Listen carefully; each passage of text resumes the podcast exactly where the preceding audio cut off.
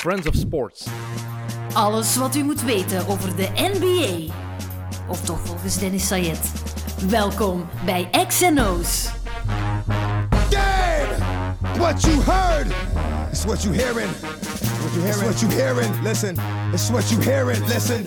It's what you hearing. Listen. X gon' give it to you. Dag iedereen, het is een hele speciale dag vandaag. De honderdste aflevering van XNO's. Tijd gaat snel, maar we zijn er nog altijd. En we zijn ook van plan om er nog wel even te zijn. Maar de honderdste aflevering, dus speciale dag. Speciale gast. De eerste ooit op XNO's. En ik denk ook de gast die hier al het meeste gezeten heeft. Thomas van de Spiegel. Welkom. Ik ben blij dat ik er weer mag bij zijn, eigenlijk. Je was, je was er bij de eerste toen het gewoon nog letterlijk de iPhone op tafel leggen was om op te nemen. Zo zijn, denk ik, de eerste 35 afleveringen of zo opgenomen. Zo amateuristisch als maar kan, als maar kan zijn, eigenlijk. Ja, maar kijk, we zijn er nu toch nog. Hè. Het is wel plezant nog altijd. Hè. Weet je nog voor welk seizoen wij onze eerste preview hebben opgenomen? 2016, 2017. Het seizoen ervoor. 15, 16. Dat is al Ja, dat is al lang geleden.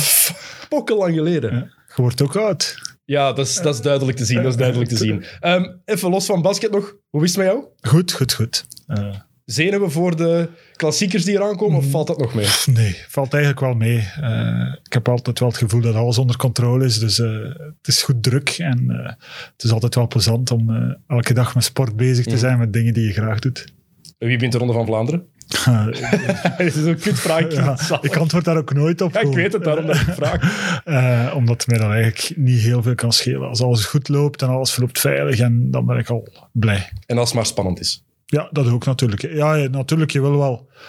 Hè, Het koersverloop van vorig jaar in de Ronde van Vlaanderen, ja, dat was een godsgeschenk bijna. Eh, dus laat ons hopen dat Ala- Alaphilippe deze keer niet valt en dat ze met drie naar de meet kunnen rijden. Hè. Dat zou nog beter zijn. Dat zou inderdaad beter zijn. Eh, NBA, heb je naar het All-Star Game gekeken? Nee, Nee. Helemaal niks? nee. Oké. Nee, nee, ik heb wel naar eh, een beetje highlights gekeken en eh, ik heb al het eh, three-point contest iets uitgebreider Mhm. bekeken. Maar het zegt mij niet zoveel meer. Ik heb wel naar een rerun gekeken de dag ervoor van het All-Star Game van vorig jaar, of toch van het laatste kwart. Waarbij dat het heel lang duurde tot men aan de target score. en daarom dat ik je ook nog een bericht stuurde van hoe zit dat nu weer met die target score? En ik was zelfs verkeerd in mijn antwoord ja, ook. Hè? Dus, dus ik was echt. Eh, ik had echt zoiets van: pff, hier ga ik echt niet een nacht aan opofferen. Ik zal wel highlights kijken. Eh, maar goed, het blijft wel het All-Star Game. Het blijft wel. Ik heb dan aan mijn kinderen mogen uitleggen: van kijk, dit zijn de beste spelers ter wereld die Ja. allemaal samen in één wedstrijd spelen. Maar het is niet zo dat, dat, dat ik van het All-Star Game nog, nog warm, nog koud krijg. Ja, vorig jaar was het inderdaad fantastisch. Dit jaar, ik heb gekeken, wel de dag erna pas. Ik ben er ook niet voor wakker gebleven. Ik ben, na het driepunt contest ben ik in mijn bed gekropen. Dus eigenlijk net voor de tip of wat ik vroeger als heiligschennis gezien zou hebben, denk ik. Maar ja, die magie, die glans is daar een beetje af. Hè. Ik denk ook een All-Star Game is vooral heel tof voor kinderen, denk ik. Als je jonger bent dan 15, 16, dan zelfs al stelt het niet veel voor, dan ga je daar nog altijd de magie van zien. Minder dan als je ouder bent zoals wij nu zijn. Ja, en ook omdat wij toch wel, eh, wij zoeken toch wel die spanning op en, die, en dat heb je niet in een All-Star Game. Maar dat had, je, dat had je vorig jaar wel in de laatste Ja. kwart. Eh, toen werd er echt gespeeld. Eh, Lowry nam daar een charge waarvan ik dacht van wow, dat is echt wel, wel even geleden dat, dat men echt probeerde van iets te winnen. Eh, maar goed, dit jaar was toch wel eh, terug iets minder. Dus eh, het zoeken naar een, eh, naar een format eh, zal een uitdaging blijven voor dat All-Star Game. Maar ik denk dat een format, want ze hebben dat nu geprobeerd, zeker naar aanleiding van de dood van Kobe Bryant vorig jaar, met die target score van 24. Dat werkt wel, denk ik, die target score op het einde. Dat is wel leuk. Maar ik vraag me af of het format veranderen en constant aanpassen, of dat wel een, het juiste effect gaat hebben. Of dat die spelers wel genoeg gaat blijven motiveren van ja, jullie winnen dan 150.000 dollar voor dat goede doel waar jullie voor spelen. Ik weet niet of dat genoeg motivatie is om je echt te geven. Maar je kan je bijna niet echt geven, hè, want je zit in een zeer zwaar seizoen. Je Dat vooral dit ja, jaar, Je ja. wil ook gewoon opletten dat je niet gekwetst raakt. En dat is ook de reden dat er niet, niet wordt doorgespeeld. Ehm, LeBron dus, heeft 13 minuten gespeeld, ja, bijvoorbeeld. dus dat, eh, dat- ja, dat is echt... eh, ja, het blijft moeilijk. Maar goed, eh, het geeft ons ook wel nog eens de kans om even, even rustig adem te halen en te kijken naar de eerste helft van het seizoen en, en, en, en na te denken over wat er nog moet komen. Want het, het volgt, het volgt eh, elkaar in zo'n tempo op momenteel. En als je dan ziet, er vallen nog steeds wedstrijden van tussen hè, door covid-besmettingen, waardoor het ritme dat we nu Mm. aan het aanhouden is, is echt wel een, ritme waarin een All-Star All-Star break wel, wel gekomen is, denk En ik. daarom denk ik dat ze bij Philly eigenlijk best tevreden zijn dat Embiid en Simmons dat die in contact zijn geweest met iemand die positief heeft getest. Tenminste, Quaremondje trouwens. Ja, is- 100 afleveringen. Hè. Dat is dat toegestaan. mag. Dat mag, dat, hè. dat Dat moet zelfs. Ja. Eh, maar content is veel gezegd natuurlijk. Maar Simmons en Embiid hebben nu wel gewoon een week rust gehad.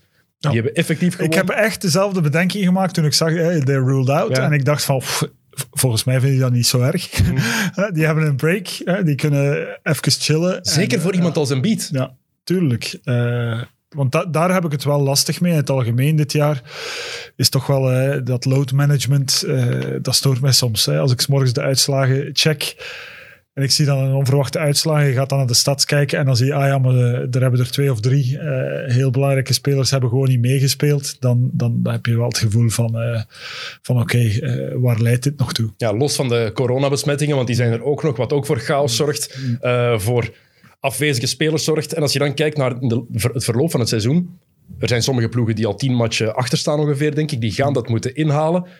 Maar stel je eens voor dat je in game 5 of 4 van de finals zit en er raakt iemand besmet. Een van je cruciale spelers. Ik vraag me echt af wat, hoe dat ze dat gaan proberen oplossen, want die kans is er. Hè. Het is niet dat het zo goed verloopt. Vorig jaar hebben ze het mooi afgesloten in de bubbel. Het was dan voor de gezondheid van de spelers en welk excuus ze er ook aan gegeven hebben. Ja, het is duidelijk dat het niet voor de gezondheid van de spelers is. En nu kijken ze naar wat de NFL gedaan heeft en nu maakt die gezondheid eigenlijk niks meer uit. Nee, maar En hoe, goed. ze het, hoe ze het organiseren bedoel ik. Hè? Ja, maar tegelijkertijd heb ik ook wel het gevoel ehm, dat men daar toch wel nog altijd met heel veel besmettingen geconfronteerd wordt. Eh, Ongelooflijk veel. en als ik dan kijk, en ik trek vaak de parallel natuurlijk vanuit wat ik vandaag doe met wielrennen, Ja. waar men het echt wel onder controle heeft, waar men er heel streng mee omspringt. En we zien toch, zowel in voetbal als nu ook in de NBA, dat, dat men dat toch veel moeilijker onder controle krijgt en dat die atleten eigenlijk minder gedisciplineerd zijn, veronderstel ik. Eh, Ik denk dat we niet mogen onderschatten hoeveel er ook gewoon nog open is in de States. Dat is ook een heel groot contrast, want qua Europese voetballers, op zich valt het mee. Als je het vergelijkt met wat er in de NFL en de NBA al is Ja. geweest, van, van hoeveel mensen, spelers er besmet zijn en niet hebben kunnen meedoen. Ja, in de States, zeker in de zuidelijke staten, alhoewel in New York mogen nu ook ineens terug supporters binnen in de zalen. Ja. Als dat, dat is al stap één. Er zijn er cafés open, er zijn restaurants open. Dat is niet in elke staat hetzelfde. Maar er wordt gewoon gereisd. Dus ik denk dat de kans gewoon veel groter is om Ja, maar- daar besmet te raken. Maar dan moet je toch wel ook, eh, je hebt toch wel een bepaalde vorm verantwoordelijkheid, van verantwoordelijkheid die, die je toch wel moet opnemen, denk ik, dan als speler of als club. En ik heb het gevoel dat dat nu net iets te weinig gebeurt. Ze worden wel elke dag getest, tenzij dat je dat vergeet. Want James Wiseman, die was eh, drie dagen geleden, denk ik, vergeten om zich te laten testen. Of een paar dagen gewoon vergeten. Dus ze hebben elke dag een test en hij was het gewoon vergeten. Wat ik redelijk straf vind als je elke dag getest wordt, dat je dat dan gewoon vergeet. Eh, nog één ding over het All-Star Game. Je hebt het al even gezegd. Het leukste was de driepunt contest. Het, leukste, contest, ja, het leukste is gewoon Steph Curry. ja, de driepunt dunk contest vond ik... Je hebt, het probleem is, je, hebt- je bent... we zijn-. We zo stront verwend op dat vlak. Hè. We hebben alles al gezien. Ja, voilà. Het is echt moeilijk om nog uh, de laatste die echt vernieuwend was voor mij was Aaron Gordon en die won, die won toen niet. Tegen Zach Levine. Ja, tegen Zach Levine. Ja, maar oh, Zach Levine die deed de windmills van de, van de vrijworplijn. Ja. dus- En wij vonden allemaal dat Aaron Gordon had moeten winnen. Dus, uh, dus dat was het laatste. En sindsdien is het toch wel heel erg zoeken naar uh, originele invalshoeken. En uh, ja, je kan niet blijven uh, dingen heruitvinden. Grote namen. Dat is volgens mij de enige manier om het, driepunt, om het dunk contest effectief terug leven in te blazen. Echt grote namen. Levine en Gordon werkt ook, omdat je weet, oh, die twee zijn zo ja. speciaal. En ik heb die toevallig vorige week nog eens opnieuw bekeken met mijn broer, uh, dat dunk contest. En zelfs nu was nog na elke dunk dat we daar zaten. Nee, dat is niet normaal wat die gasten doen. En dan zie je Gordon iets doen en denk je, ah ja, maar nu gaat Zach Levine opnieuw van de vrijworplijn dunken, ja. door zijn been. Ja. En, ja, nee, nee, klopt. Dat is uh, belachelijk. Maar groot, als, als iemand als LeBron in zijn prime had meegedaan, dat had volgens mij zo'n ja, impact die, kunnen die hebben. Kunnen, ja, maar die, dat doen ze niet. Hè. Je kan alleen maar verliezen. Hè. Zion. Ja. Zion Williamson, die moet toch ooit meedoen aan het dunk contest? Ja, die gaat ook winnen, gewoon omdat hij Zion is. Zoals Blake Griffin toen gedaan heeft. Ja. Toen hij zo gezegd over die auto gesprongen heeft. En ernaast sprong Ja, echt wat belangrijk. Dankjewel. Dankjewel, Thomas. Uh, maar de driepunt contest. Dat was wel de moeite. Ja, ik denk dat we... Um,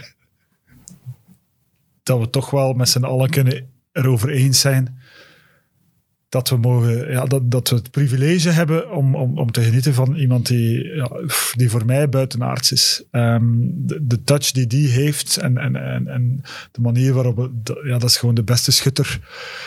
Ik weet niet of er ooit nog iemand over zal gaan. Zo zie ik het echt. Hè. Ik had ook al eh, wat highlights gezien van zijn... eh, van, hij had zich een beetje voorbereid. Ja. En dat is echt, ja, die, die is echt niet normaal. Die heeft iets dat, dat, dat je, denk ik, allee, dat we echt blij mogen zijn.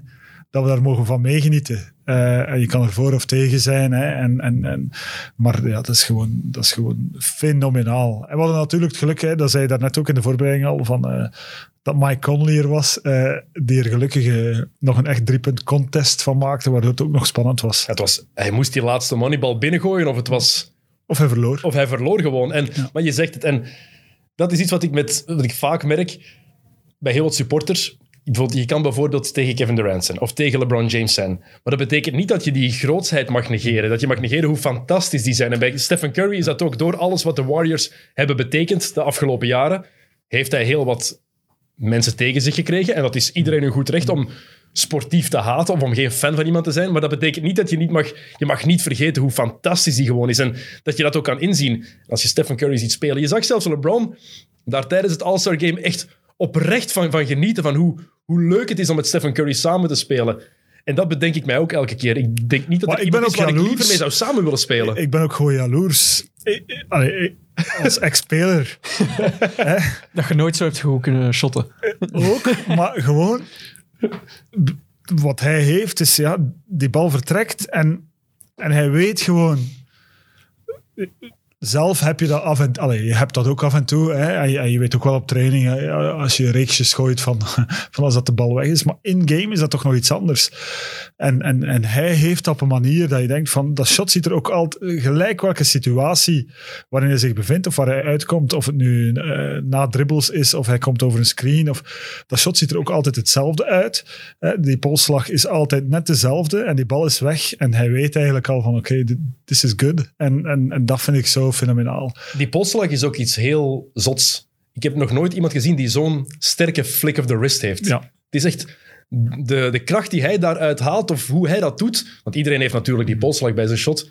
Maar bij hem heeft dat iets extra in mij. Ja, maar het blijft, eh, het blijft heel natuurlijk. Het is Ja. niet mechanisch. Dus hij heeft een enorme... Ja, hij heeft... Hij heeft eh, hoe moet ik zeggen? Het, is zo natuurlijk en aangeboren. En, en, en, en het is ook gewoon een talent. Hè, los van eh, wat hij er allemaal voor gedaan heeft. Dat je zelden ziet. Hoe zot is dat eigenlijk dat het genetisch is ook? Het blijkt zo, hè? Want zijn vader was een van de eerste echte scherpschutters in de NBA. Maar zijn broer, zijn broer is net hetzelfde. Ja. Dus het kan toch niet anders dat dat ook effectief op een of andere manier genetisch Ja, ja is. ik denk dat balgevoel, eh, dat, dat dat toch wel ergens in je genen zit. En, en wat we ook nog moeten zeggen, eh, in het verlengde van wat we nu aan het vertellen zijn, is toch ook... ehm, er zijn betere spelers. Hè? Daar, moeten we, daar zijn we het met z'n allen over eens. Hè? Maar ja, hij heeft wel eh, het spel veranderd. Ja. En, en welke speler heeft het spel zoveel veranderd als Stephen Curry? LeBron James heeft het ook veranderd, omdat LeBron James heeft er eigenlijk voor gezorgd dat we niet meer in posities zijn gaan denken. Hè? 1, 2, 3, 4, 5, dat, is bijna, dat bestaat bijna niet meer. Alhoewel dat je terug in evolutie zit meer richting de echte center eh, in vergelijking met de voorgaande jaren. Maar Stephen Curry heeft gewoon het product basketbal veranderd. Ehm, waar LeBron misschien technisch-tactisch wat veranderd heeft, heeft Stephen Curry gewoon ja, eh, iedereen verplicht om het te gaan herdenken. eh, het, eh, waar basketbal over gaat. Of dat dat te, te goede gekomen is van de sport, al dan niet. Dat is natuurlijk iets waar je kan over discussiëren. Maar als je kijkt naar de, naar de impact die, die de driepunter gekregen heeft over de voorbije tien jaar, ja, dat is fenomenaal. En dat is eigenlijk Stephen Curry bijna op zijn eentje die daarvoor gezorgd Ja, heeft. en er gaan in de toekomst, omdat je zegt het, basketbal is veranderd, is geëvolueerd. Er gaan spelers komen die aan een veel hoger percentage driepunters binnengooien dan Stephen Curry.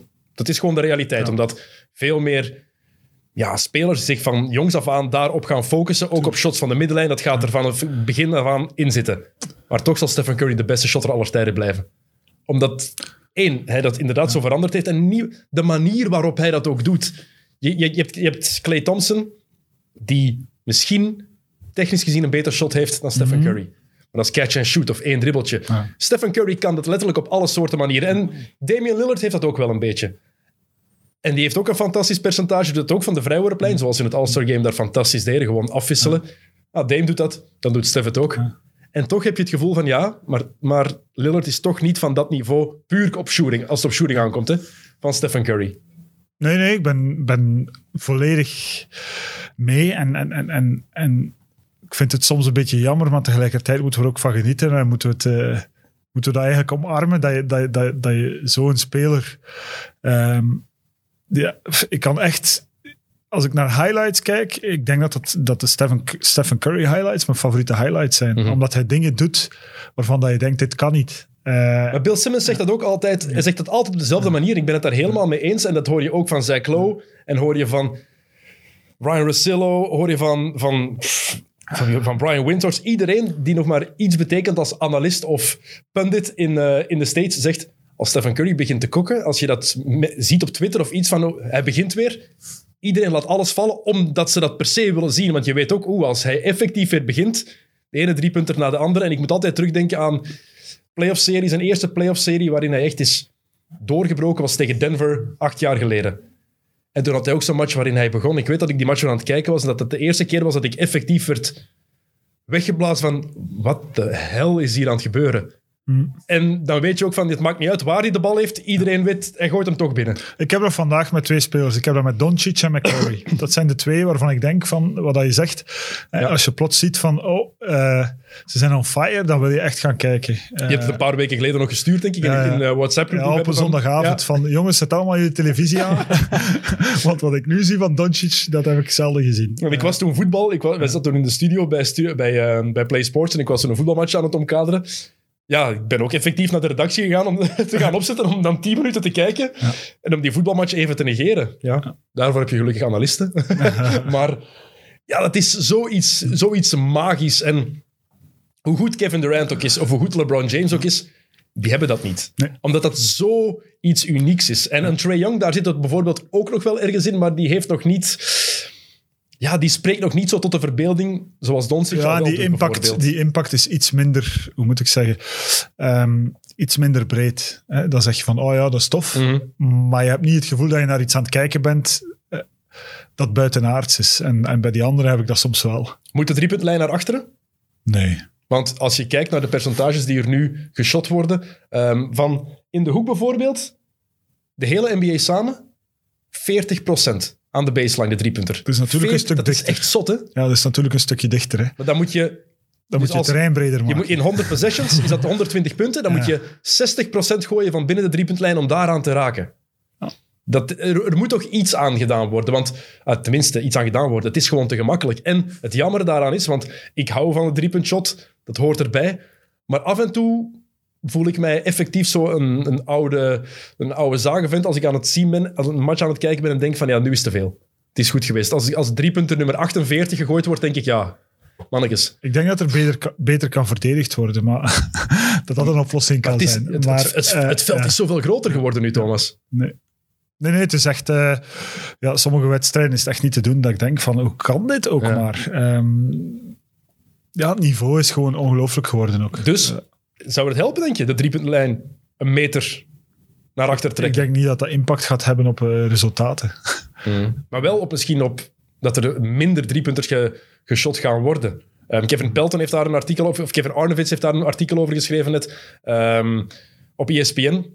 En die had van alle voorstellen, onder andere de driepuntlijn naar achteren trekken, maar ook dat je bijvoorbeeld als je, als je 30 driepunters hebt gegooid, dat je ehm, vanaf dat moment, of als je er 20 hebt gescoord, dat je daarna nog wel driepunters kan pakken, maar dat ze maar voor twee tellen. Ja. eh, Ik denk dat het dan heel ingewikkeld gaat worden om te volgen ook. Leg dat maar eens uit aan iemand die basket niet kent. Ja. Ja. dit was driepunter nummer 20, dus nu telt het niet meer. Ja. Ja, Nee. maar het is nu ook al moeilijk om basket uit te leggen, dus eh, dat, eh, dat zal niet veel verschil maken. Ze kunnen het misschien eens testen in het All-Star Game. Of toch ergens wat experimenten doen. Eh, Maar moet de driepuntlijn aan de, aan de baseline dan gewoon weggehaald worden? Daar is ook sprake van, dat die gewoon er niet meer is. niet meer is. Ja, En dat, het gewoon stopt eigenlijk voor het, voor het rechte stuk, voor het kortste stuk. ik, zie, ik zie je brein zo'n beetje breken van gasten. Waar, waar kom jij mee af? Maar, nee, nee, maar maak het nog een beetje... Allee, eh, ba- basketbal, eh, wat je, wat je net zegt, is al geen makkelijke sport. Eh, Je moet het echt wel al een beetje volgen om het te snappen, maakt het niet nog moeilijker, denk ik dan. Ehm, en, en het is nu ook niet ehm, dat basketbal het moeilijk heeft. Of, eh, dus probeer er het beste van te maken. Maar ik snap wel dat die discussie er is. Als je de evolutie ziet eh, die we doorgemaakt hebben. Mhm. eh, In Europa is dat wel nog niet helemaal zo. Hè? Het begint meer en meer, zeker bij de Euroleague-ploegen. De beste ploegen in Europa, die beginnen dat wel al meer te doen. Maar ik vind dat die lijn, die evolutie, nog niet helemaal is doorgetrokken. nee, maar natuurlijk, we hebben hier ook niet de schutters. Ja, die daar zijn, waardoor, dat je, waardoor dat je andere opties kiest. Eh, de, En hebben we te veel oldschool Europese coaches die dat gewoon niet zouden aanvaarden? dat denk ik niet. Nee? Ik denk dat iedereen wil winnen, maar dat de Hmm. manier om te winnen in Europa gewoon nog altijd een ander is. Ja, ja. Ik merk gewoon, hier is er nog veel meer het... De, passing game zit er hier nog meer in. Hè. Ehm, het, het, Ja, maar je bent er ook wel toe verplicht, gewoon door de regelgeving ben je er toe verplicht. Omdat je, ehm, de, ja, de, we praten over Stephen Curry die het, spel veranderd heeft, maar de defensive three seconds, die hebben het spel nog veel meer veranderd natuurlijk. Eh, en eh, dat is nog altijd het grote verschil met Europa. En in Europa kan je echt nog tactisch een wedstrijd echt winnen. Ja, in, in, de, in de NBA is dat veel moeilijker geworden om als coach echt nog tactisch heel veel impact te hebben, zeker in een regular season. Hm, ehm, daarnet hadden we het even over, over Curry, eh, ook over Damian Lillard. Ik heb die naam bewust even laten vallen, één, omdat een fenomenale speler is. Een van de meest onderschatte spelers in de NBA. Ehm, en ik had iets heel opvallends gele- gelezen. Hoeveel spelers in de geschiedenis van de NBA hebben meer punten en assists in hun eerste negen seizoenen dan Damian Lillard? Dus meer punten en assists. Hoeveel spelers en wie zijn het?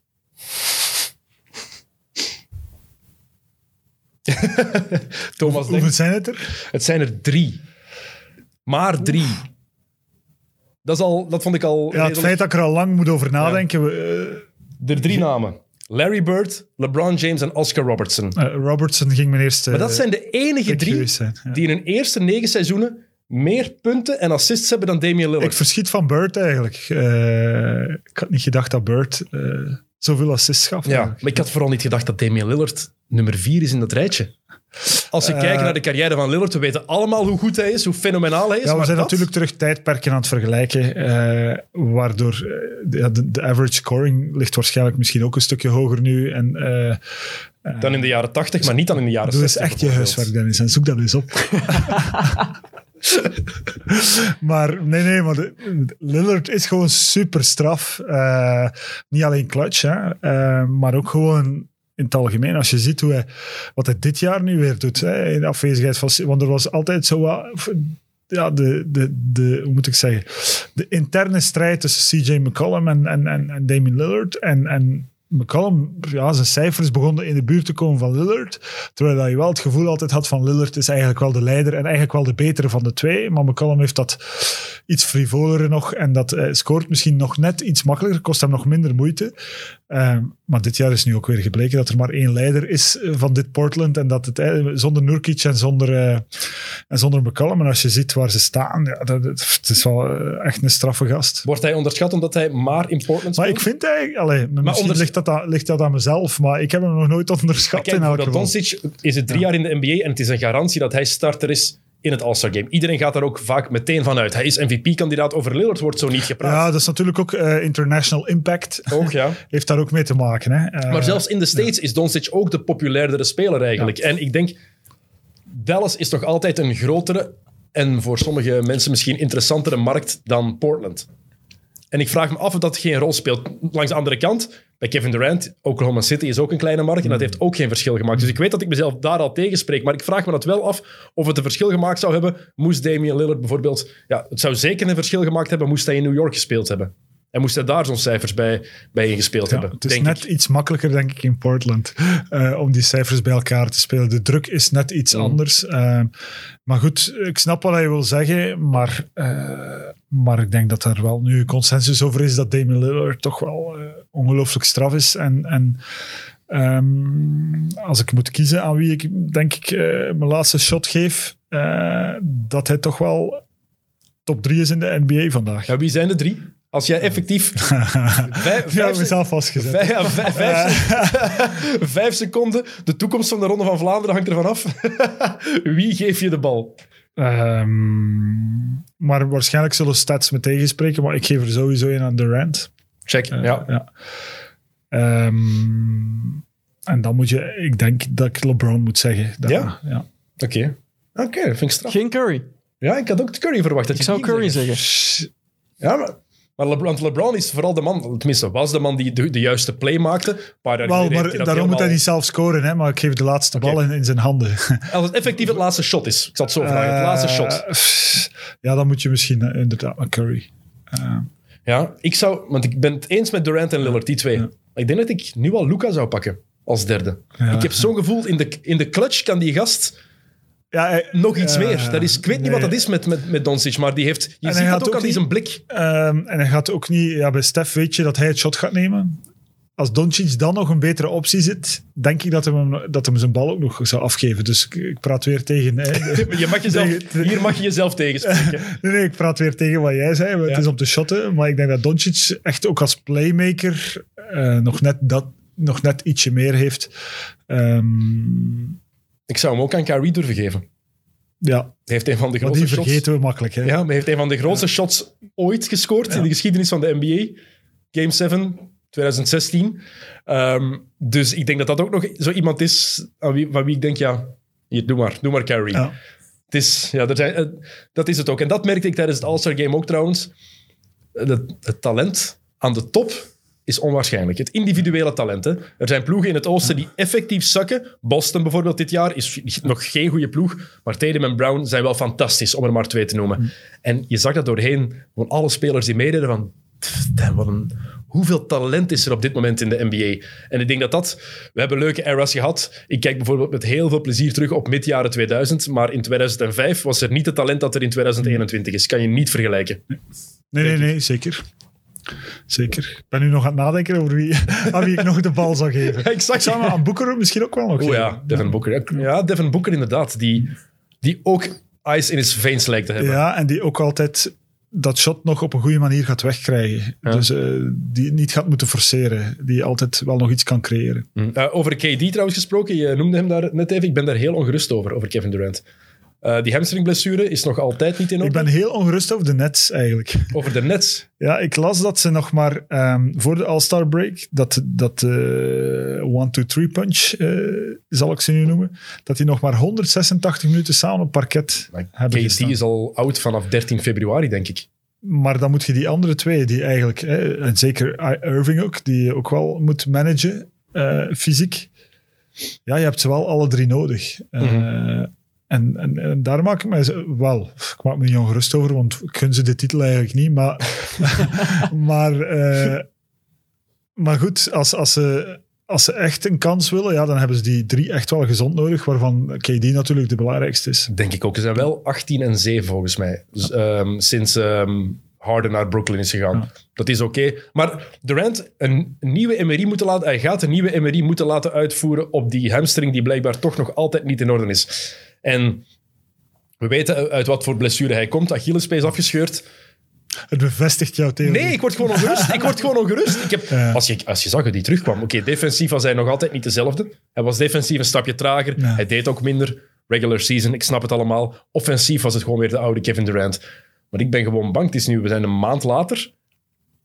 En hij is toch altijd niet terug. En hij moet een nieuwe MRI laten uitvoeren. En dan vraag ik me af, komt dat omdat hij, dat zijn lichaam misschien anders belast wordt sinds die blessure? Dat hij daardoor iets probeert te ontzien? Die voet bijvoorbeeld?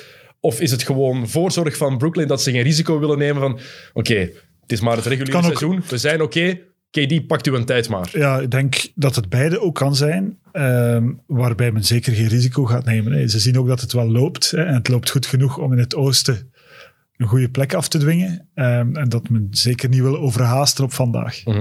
Mooi bruggetje naar, eh, naar Brooklyn. Ik ben blij dat je daarover begon trouwens. Een nieuwe aanwinst bij Brooklyn. Blake Griffin. Da- Daarom dat ik zeg van... Oké, ik snap wel dat ze dat doen. En, het is quasi gratis, hè? Het is Ik heb minimum je een contract. bericht hè? gestuurd. No Lob City heb ik jou gestuurd. Want, want eh, Sam Kerkhoffs die stuurde ons meteen heel enthousiast die foto door. Ah, een nieuwe Big Four eigenlijk met Blake Griffin. Maar Blake Griffin van 2021 is niet die van 2019. En dat is maar in twee jaar die gast. zeker niet die van 2013. Nee, Eh, deze gast heeft niet meer gedunkt sinds 2019. En toen heeft hij maar, denk ik, 32 keer gedunkt in het hele seizoen of zo.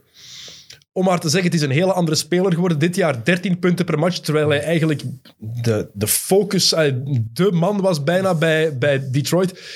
Als hij een kwartiertje per match gaat spelen bij Brooklyn en iets kan doen, dan is Maar dat al een gaat- succes geweest. Hij gaat nuttig zijn, hè? Is dat zo? Ja, dat denk ik nu wel. Ja, ik weet het Het niet. blijft een big body, heeft genoeg ervaring, heeft ook niet, niet meer de, de nood of ja, ook niet gewoon de mogelijkheden om een go-to guy te Dan zijn. gaat hij Dus- deze ploeg defensief beter maken. Dat is wat Brooklyn nodig heeft. Iemand die defensief iets kan brengen. Ik weet niet of Blake Griffin dat met hoe dat zijn lichaam nu is, dat hij dat effectief gaat brengen. Hoeveel minuten gaat hij spelen? Gaat hij dan, wordt hij een small ball center? Of hoe gaan ze hem gebruiken? Want als vier denk ik dat hij net te veel punch verloren heeft om dat nog te brengen. Nu stel je mij vragen die Steve Nash moet beantwoorden. dat is zo'n kut antwoord, Thomas. dat zijn vragen voor de coach. nee, misschien moeten we Steve Nash eens hier proberen krijgen. Oh, heel Maar- graag. heel graag. Maar eh, ja, ik, ik vraag het mij ook wel af, maar ik snap wel dat ze het gedaan hebben. Het is gewoon een extra rotatie en je ziet wel wat er van komt. En komt er niks van, komt niks van. Eh, je hebt niks verloren door hem erbij te nemen. Natuurlijk niet. Ehm, hij gaat de plek van Bruce Brown niet inpakken, alleszins. Hmm. Wat ze daarmee gedaan hebben, want Steve- er werd kritiek gegeven op Steve Nash. En welke adelbrieven heeft hij om die job meteen te krijgen? Ja, tweevoudig MVP. Alleen dat al. Hmm. Een van de beste floor generals aller tijden. De man die eigenlijk al een coach was op het veld tijdens zijn carrière. En die ook, die ook people-minded was al tijdens zijn carrière. Die echt heel goed snapte dat persoonlijkheden moesten samenwerken om tot resultaat te komen. En uiteindelijk is dat, zeker in een regular season, dat is de hoofdjob van een headcoach geworden. Hè. Dat is er gewoon voor te zorgen dat al die vedetten eh, goed kunnen samenwerken. Is Zidane de beste coach eh, voor Real Madrid op vandaag? Waarschijnlijk niet, maar hij zorgt er wel voor dat die kleedkamer aan elkaar hangt. En hij heeft ondertussen een palmares dat bijna niemand anders heeft, ook als coach. Dus ja, dat, dat is bijna belangrijker geworden dan wat je technisch en tactisch van, de, van, van de sport kent. Ja, En- zeker met de ego's die er bij Brooklyn zijn. Kyrie ehm, en Harden en KD. Ik denk niet dat het heel gemakkelijk te managen is. En als je dan ziet, Steve Nash. ja, ik, ik heb daar altijd het gevoel bij gehad. Chille gast. Ik weet het niet waarom. Dat is, je, je, je, ik voel me daar... ja, chill en ik denk ook vooral extreem intelligent. Ja, ja. En, en perfect weten... Op menselijk vlak ook inderdaad intelligent. Hij weet perfect hoe hij iedereen moet aanpakken. En ook zo'n coach die weet...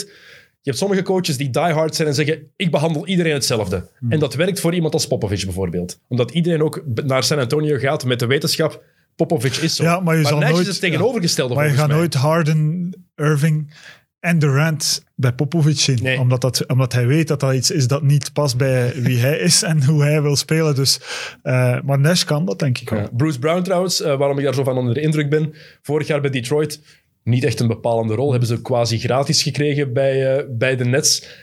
En dan zit hij nu bij Brooklyn en dan is het een gast. Hij is denk ik kleiner dan ik. Hij is 6 foot 4. Is meter 92 maar. Speelt als een small ball power forward, small ball center. En is zo de perfecte man voor die rol, voor die ploeg. Hij beweegt perfect zonder de bal, is een harde verdediger. Iemand die constant het vuile werk wil doen. En je ziet daar soms wat flarden, flarden zeg ik, van Dennis Rodman in terug, van wat hij wil doen. Maakt niet uit hoeveel keer hij op de grond valt, hij zal het ook blijven doen. Heel slim in hoe hij weg van de bal beweegt. Ik denk niet dat Blake Griffin zijn minuten bijvoorbeeld gaat krijgen. Zelfs nee, omdat ja, hij, zorg, hij, hij maakt die ploeg ook gewoon wel beter. Eh, en hij is echt wel een stukje eh, lijm tussen, eh, tussen die mannen. En, en, en hij doet ook wel dingen die die mannen niet gaan doen. Dus eh, ik, snap, ik snap je punt wel. Ja. Ehm, Blake Griffin, eh, de buyout. Ik had daar een, vraag ook gekregen op, eh, over gekregen op Instagram van een van onze luisteraars, hoe dat precies zit. Wel, ja, ze moeten gewoon een, een overeenkomst vinden eigenlijk, de, de ploeg en de speler.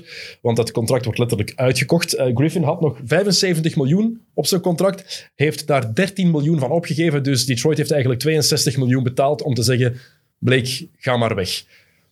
Ik blijf dat een heel raar fenomeen vinden, Thomas. Ik snap nog Maar de altijd eerste niet... keer ooit, denk ik, dat, dat ik dat me realiseerde, was bij Keith Van Horn, denk ik, die heel veel geld gekregen heeft van de Nets om op pensioen te gaan op een bepaald moment. Eh, en dan dacht ik van, wow, perfect. Eh, dat dat ook nog kan. Maar hè. het is toch Dus, maf? Ja, dit is echt een hallucinant gegeven. Eh, Vind je dat dat... Ik vind dat eigenlijk dat dat ah, afgeschaft, ja, afgeschaft mag worden. Ik ben, ik ben daar geen fan van. Ik vind het tof dat er dan contenders kans hebben om bepaalde spelers aan te trekken. Maar als ik nu lees, eh, PJ Tucker wil weg bij Houston. Hij wil voor een contender gaan spelen. En dan gaan ze maar een buyout waarschijnlijk regelen als ze geen trade vinden. Andre Drummond hetzelfde. Ze proberen hem te traden. Als het niet lukt, wordt het waarschijnlijk een buyout. LaMarcus Aldridge, die nu blijkbaar ook vertrekt bij San Antonio. Popovic heeft het zelf al bevestigd. Aldridge gaat weg. We hebben beslist samen in onderling overleg om afstand te nemen. Waarom? Snap ik niet goed. San Antonio doet mee voor de playoffs. Staat zelfs zesde op dit moment, denk ik. Doen het niet slecht. Zeker gezien de verwachtingen. Waarom moet je dan zoiets doen? En dat dat gebeurt bij Detroit, kan ik nog ergens inkomen. Detroit gaat nergens naartoe, behalve straight to the lottery. Dus dat snap ik nog ergens. Maar waarom zou je jezelf als club zoveel pijn doen? Want Detroit, dit is toch een situatie waarin de- een club als Detroit alleen maar verliest. Ze verliezen geld en ze verliezen een speler. Oké, een speler die niet veel meer voorstelde, maar Ja, het is, het blijft toch op inherent, ja, het is wel inherent aan het systeem. En het is wel een, een, een, een duidelijk statement van wij willen gaan rebuilden. Eh, en ik denk dat het dat vooral is. Van kijk, we gaan alle eh, afval dat we hier hebben proberen overboord gooien. We gaan door die zure appel. Eh, en ik keur het niet goed, maar ik ben het aan het proberen Ja, te duiden. Hè. En we gaan daardoor. En, en, en het is een duidelijk statement naar diegenen die overblijven. eh, van eh, we gaan rebuilden. Ehm, we gaan eh, tussen aanhalingstekens soms tanken. Hè, want we willen een lottery pick. En stel je nu voor dat Blake er toch doorkomt. en dat we nog eh, vijf matchen te veel winnen om een lottery pick te hebben. dus ik denk dat het een beetje afweging is van dat, van, van dat soort zaken. Eh, maar dat het vooral een teken is van we willen rebuilden. Eh, we weten dat we opportuniteiten gaan hebben. Of zoals San Antonio, die het gevoel hebben, denk ik, van hij heeft geen echte impact meer. En we kunnen dat beter aanpakken. En kost ons dat wat geld, dan kost ons dat wat geld. Maar natuurlijk 62 miljoen is wel eh, oké. Stevig, hè? Ja. Ik, en ergens, als we dan heel even ehm, ja, conservatief bekijken, is dat op een of andere manier een beetje competitievervalsing? En daarmee bedoel ik, Blake Griffin gaat nu quasi gratis naar Brooklyn. Een ploeg die anders ver over de salary cap zou zijn. En die salary cap is er net met een bepaalde Ja, het is reden. vervalsing, maar tegelijkertijd op het moment dat die buyout er geweest is, Ja. is hij free agent. ja, tuurlijk. Dus heeft iedereen de kans om een overeenkomst te vinden met Blake Maar je weet ook dat er bepaalde clubs zijn die nooit een kans gaan maken. Dat Nee, weet je ook. Hè. Dus je weet dat, Dat is het... waar, maar tegelijkertijd op dat zijn. moment kan je daar eigenlijk weinig tegen inbrengen. Ja, tuurlijk. Maar ik- als je dat gewoon, maar als je het puur sportief bekijkt, bedoel ik gewoon. Los van, los van alle centen en alles wat daarbij komt. Soms, dan vraag ik me soms af van, is dat eigenlijk wel oké? En ik heb daar nog altijd geen... Maar ik heb nog, oh, pff, ik heb zelden eh ehm, buyouts gezien die ook nog impact gehad hebben daarna natuurlijk. Eh, we zouden echt eens moeten zoeken naar buyouts die dan echt nog het verschil gemaakt ja, hebben. PJ Brown bij Boston 2008 heeft bijvoorbeeld een impact gehad. Je hebt altijd wel Sorry. één naam. Nee, nee, maar ik was- 2008 tennis. dat is de enige waar ik nu even snel op kom. In 14 jaar tijd, dus Ja, ja, maar er, nog er zijn, competitie er, zijn, maar die- er zijn er wel wat geweest die een impact hebben gehad op een ploeg. Marc Gasol, bij, ehm, toen die naar Toronto is gegaan, jaar Ja, geleden. dat, was dat wel, ik, was, ik, ik was aan het denken aan Gasol. Ik denk dat het ook een buyout was. Dus i- elk jaar is er wel één speler, of zijn er wel twee spelers die voor een contender een, een rol spelen. En dat is wat iedereen nu zegt bij Blake Griffin. Hij moet maar één goede match hebben in de playoffs. Eén match waarin hij het verschil maakt en dan is het, dan is het het waard geweest. En dat is inderdaad zo. Het maakt niks uit. Als het nu niet lukt, pff, zijn toch geen geld kwijt. Dat ene miljoen gaat niks uitmaken voor, hoe heet de nieuwe eigenaar van de Nets? Die man van Alibaba? Ah, Ik kan niet op zijn naam komen. wel, het, is niet, het is niet Jack Ma, maar het is een andere. Het is een andere, ja. Heeft genoeg geld. Ja. Dat, dat is heel duidelijk. Ehm, Blake Griffin, die dit seizoen zakt, die vorig seizoen zakte, ehm, kunnen dat niet anders zeggen. Het is gewoon de waarheid. Ehm, acht operaties al gehad, stevige operaties. En dat deed mij denken aan van die perennial all-stars, mannen die vaker all-star zijn geweest, maar waar je ook van verwacht, die gaan hier zeker 15 jaar zijn. Waar je, van, je hebt sommige van die gasten waar je van denkt van, oh, zoals nu Luka Doncic. Je verwacht ervan dat hij in 2032 nog altijd all-star is. Als hij tenminste niet te veel blijft eten. Ehm, denk je dat wel belangrijk is. Of En- drinken. Of drinken, want hij is nog geen 21. Is hij al 21? Nee. Ja, ja, ja, ja ondertussen is hem 21. Nou ja, inderdaad, het is al drie, is al drie jaar in de NBA. Eh, maar daarom dacht ik, honderdste aflevering, ik wil een spelletje met Thomas doen. Dus ik heb een lijst gemaakt met, eh, in mijn ogen, eh, Fallen Perennial All-Stars. Gasten waar ik van dacht, die gaan jaren All-Star zijn. Ehm, sommige Hebben effectief zes All-Star selecties gehad bijvoorbeeld, maar zijn dan ineens van een klif gevallen om blessures, om andere redenen. Ook gasten die nooit All-Star zijn geweest, maar waar ik wel van had verwacht dat ze het gingen worden. Dus ik heb een lijst gemaakt, ik ga daar doorgaan. En als jij het even over één speler moet hebben, moet je me gewoon zeggen, stop, daar wil ik het even over hebben. Ja, Oké? oh, het is nog een oké spelletje. Ik dacht dat een, Nee, is dat het een quiz ging zijn of zo. Nee, nee, nee, nee, nee. Trip down memory lane. Je, moet, je, moet, je, moet, het is- je moet niks weten. Ik wil het gewoon over bepaalde mannen hebben. Ehm, Fallen Perennial All-Stars. De eerste, direct een mooie naam, vind ik zelf. Reggie Lewis. Van de Boston Celtics vroeger. Ik ga er gewoon door. Dus je- als je het er niet over wil hebben, Lewis, die trouwens overleden is aan een hartstilstand eh, op training eh, bij de Celtics, was een van de gasten waar Michael Jordan nooit goed tegen gespeeld heeft. Een van de, van de uitzonderingen. Ray John Rondo, ook iedereen van overtuigd, gaat jaren All-Star zijn, was ineens gedaan. Isaiah Thomas van de Boston Celtics. Nooit All-Star geweest, had het wel moeten zijn. Drazen Petrovic. Ja, oké, dat is natuurlijk een tragisch verhaal. Mhm. Eh, en hij had het ook al kunnen zijn, denk ik, eh, tijdens zijn carrière. Dat laatste jaar, 1993, had hij het moeten zijn, eigenlijk. Maar toen was een Europeaan All-Star maken blijkbaar not done. Eh, een brug te ver. Waarom was het eigenlijk zo moeilijk? Vandaag is een Europeaan geen All-Star maken, bijna een brug te ver. Maar iedereen, iedereen in de NBA wist toen dat Petrovic fantastisch was. Ik snap nog altijd niet waarom die toen geen selectie gekregen heeft of waarom dat moeilijker was. Voor de jongere kijkers en luisteraars, google eens en kijk eens wat video's over Petrovic. Maar daarom dat ik die er ook bij gezet heb, omdat ik weet, Petrovic het is zo'n beetje een cultnaam geworden. Everybody loves him. En ik moet zeggen, als ik hem zie spelen soms, het ziet er effectief ouderwets uit. Ouderwets basketbal. Hè? Als je hem ziet spelen, hij lijkt niet heel snel. Hij shot een beetje raar. Dus eigenlijk de oude Joegoslavische school een beetje. eh, die, ja, die, die, die ook tactisch voorsprong had. die het spel veel beter begrepen eigenlijk dan de Amerikanen. Ook al hadden die het uitgevonden. Ehm, en die natuurlijk een, een, scoringsmachine was. eh, eh, in Europa zeker bijna zonder voorgaande. Ik denk dat hij bij Real Madrid ooit eens in de 60 punten scoorde. Wat voor die tijd voor Europa f- fenomenaal was. Dat is nog altijd zo. Ja. maar toen was dat ook ongezien. Eh, en die ook waarschijnlijk de eerste Europeaan was die echt impact had in de States, die ook super populair was. Initieel niet, en dan wel. Eh, Ja, bij Portland wou het niet lukken eerst en dan is hij naar de Nets gegaan. En dan, daar werd hij de man. En, maar als je iedereen ook hoort praten die ooit tegen Petrovic gespeeld heeft, zegt ook van, ja, die gast is een van de beste spelers waar ik ooit tegen heb gespeeld. En eigenlijk is het de, de Europese Stephen Curry. Qua touch, qua... Hoe, Ja. hij, het, hoe hij een match kon... kon het is zo'n gast, daarom dat ik dat zeg, Thomas. Het is zo'n match waar je altijd rekening mee playma- houden. Ja, een echte playmaker ook. Maar ook iemand die, je zegt het, hij kon ook 60 punten maken in een match. En ik denk ook dat dat iemand is als defense. Je moest constant weten waar Petrovic was op het veld. Ja, hij had ongelooflijk snelle handen. Het is een, een heerlijke speler. Ehm, over die ploeg gesproken van Petrovic heb ik twee namen opgeschreven. Derek Coleman en Kenny Anderson. Eh, Welke van de twee had jij van gedacht, die gaat een, die gaat een carrière hebben met zeker 10 All-Star selecties? DC.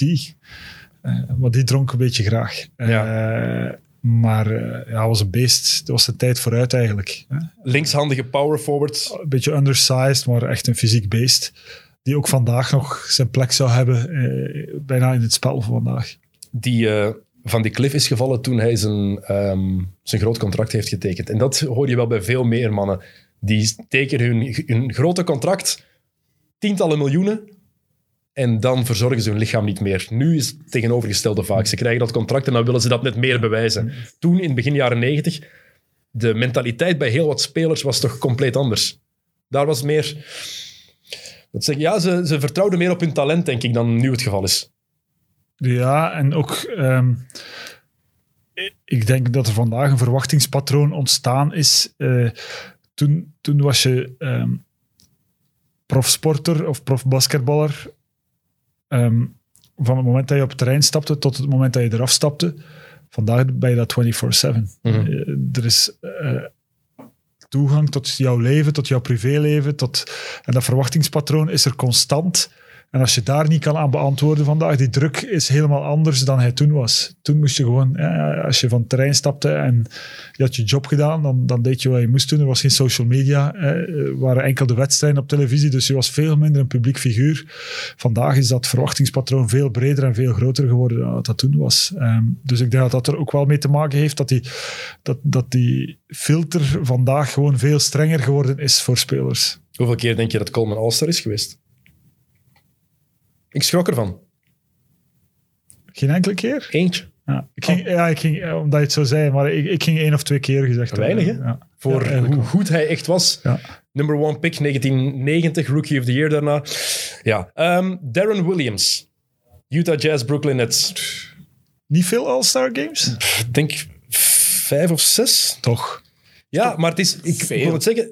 Ça va, maar het is zo iemand... Maar die heeft in Beziktas gespeeld, hè, Dennis. Ja, maar er is discussie. er we, we vergeten soms dat er jarenlang de discussie was: wie is de beste point guard? Darren Williams of Chris Paul? En dat is niet maar een maand of zo dat we die discussie hebben Ja, gevoerd. waar, jarenlang, hè? waar, waar, waar is dat verval eigenlijk ingetreden? Bij Hij is naar de Nets gegaan. En dan Toen was het wel nog oké. het eerste jaar oké.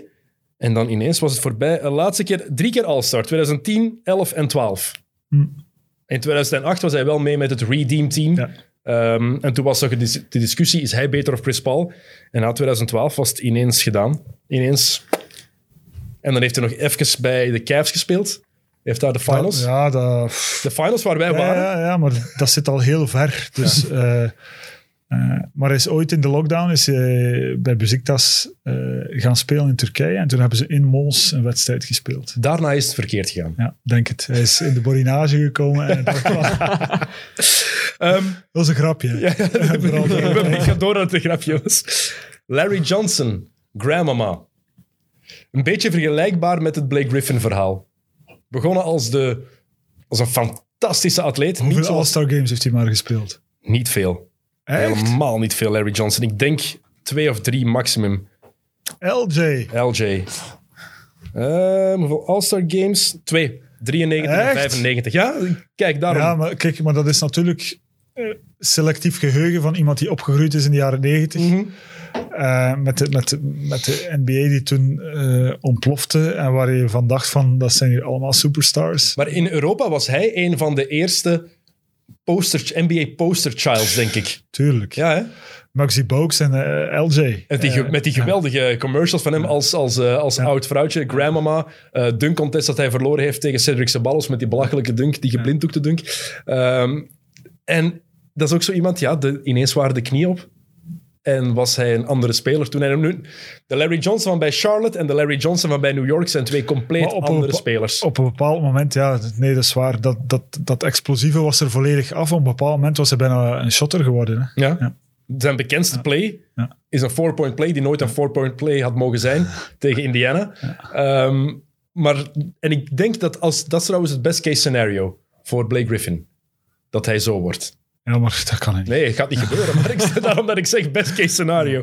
Ehm, Baron Davis. Ja. En dan de grootste naam, denk ik. Een van de grootste namen, Derrick Rose. Ja. Derrick Baron Rose. Davis misschien nog even over hebben. Ja. Baron Davis. Hoeveel keer is die All-Star geweest?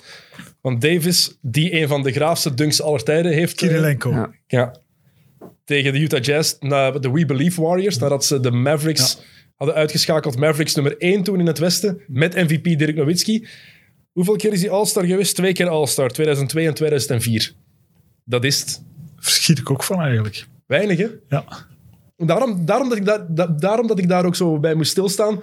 Ik dacht aan Blake Griffin en dacht van, ik had gedacht dat die gast jarenlang een vaste waarde zou zijn. En bij Baron Davis was ook zo iemand, die werd als derde gedraft. Bij Charlotte tof, daarna bij de Hornets. Ja, had eigenlijk alles. Hij heeft wel nog die bal mogen gooien, toch? Naar Blake Griffin? Was hij dan niet uit die auto Ah ja, inderdaad. bij de, bij de Clippers? dus hij, hij is toch nog een beetje op een All-Star. Dat is eigenlijk de cirkel mooi rond. Ah, dat is juist, die zat in die auto. Ja, Echt zo zo door dat, door dat schuifraampje. Dat is zo belachelijk. Maar dat was ook een van die eerste... Ja, echt belachelijk. Het was een van die eerste superatletische point guards. Ja. Baron Davis. Want Derrick Rose is er ook zo in. Russell Westbrook Ja. is er zo in. Maar Davis is van mijn jaar. Ik ga niet zeggen het welke. Eh, en mijn eerste herinnering van Baron Davis is er een van, eh, t- eh, ik weet niet of dat nog bestaat, maar toen had je eigenlijk een, zo- een soort officieus wereldkampioenschap voor landenteams in Duitsland. Dat heette het Albert Schweitzer toernooi in Mannheim, waar wij ook waren met Ja. België. En, en de States waren daar toen ook. Ehm, en Baron Davis was de point guard toen wij 15, 16 waren. Baron Davis was toen de point guard van de, van de USA. Dat is mijn vroegste herinnering. En toen was hij echt nog heel mager. En toen werd hij een paar jaar later gedraft. En toen was dat echt zo... oef, was hij volledig buff dat wij dachten... van dat, dat kan niet dezelfde Baron Davis meer zijn. Maar het was puur college dat dat met hem gedaan had. Maar ongelooflijk talent. Wie zat er toen nog in die ploeg? Weet je dat nog? Ehm, de naam? grote vedette was Jermaine O'Neal. Oh ja. Eh, en dan pff, eh, Chris Burgess, ik weet niet of dat je dan nog iets zegt. Dat was een, een witte center, die, een, witte, een blanke center die, die dan naar Duke gegaan is en dan weggedemsterd is. Ehm, dat zijn zo wat die, diegenen waar ik nog aan denk. En bij jullie? Wie waren daar de bekendere namen? Eh, mijn generatie is de... Ja, Ik weet niet wie erbij was op dat toernooi. Enkel Thomas. Enkel Thomas. nee, eh Roel Moors. Ja, ja, mijn generatie is de generatie Roel Moors, eh Doem Lauwers. Ehm, moet ik al even denken. Eh, Heb je het goed gedaan op dat toernooi? Weet je dat nog? Als ploeg? Eh, het duurt wel lang tegen dat antwoord. Het was een goede voorbereiding op TK. Oké, Eh, nee, maar we hebben het wel goed gedaan, ehm, denk ik. Ik denk dat we op 24 ploegen of zo tiende waren. Maar ik herinner mij ook wel nog dat, de, dat ik de laatste wedstrijd niet meer gespeeld heb. Omdat ik speelde toen al bij Aalst in eerste Mhm. klasse. En ik moest terugkeren, want ik moest nog een wedstrijd spelen hier ook dat weekend. Ehm, dat is een verre herinnering. Maar Verre tot, daar, herinnering. tot daar mijn... En echt, Baron Davis had handles die, wij, die voor ons ongezien waren. Had een shot, was explosief, was geweldige point guard. Eh, Derrick Rose, ik zei het al, ook maar drie keer All-Star geweest, uiteindelijk. Ja, oké. Ja, maar in zijn carrière, zijn, zijn, echt zijn prime, waren ook de eerste vier jaar van zijn carrière. Ja, ik ging zeggen van, Dat en daarna, ja, daarna kon je hem moeilijk nog All-Star maken. Heeft er iemand, ik denk niet dat er iemand is die meer pech met zijn knieën, enkel knieën heeft gehad, dan Derrick Rose.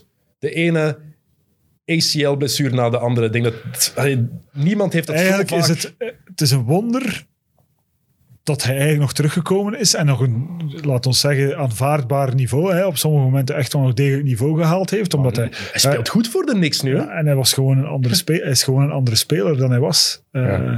Dus eh, qua wilskracht en eh, veerkracht kan je hem niks verwijten. Oké, ehm, volgende naam, Brad Doherty.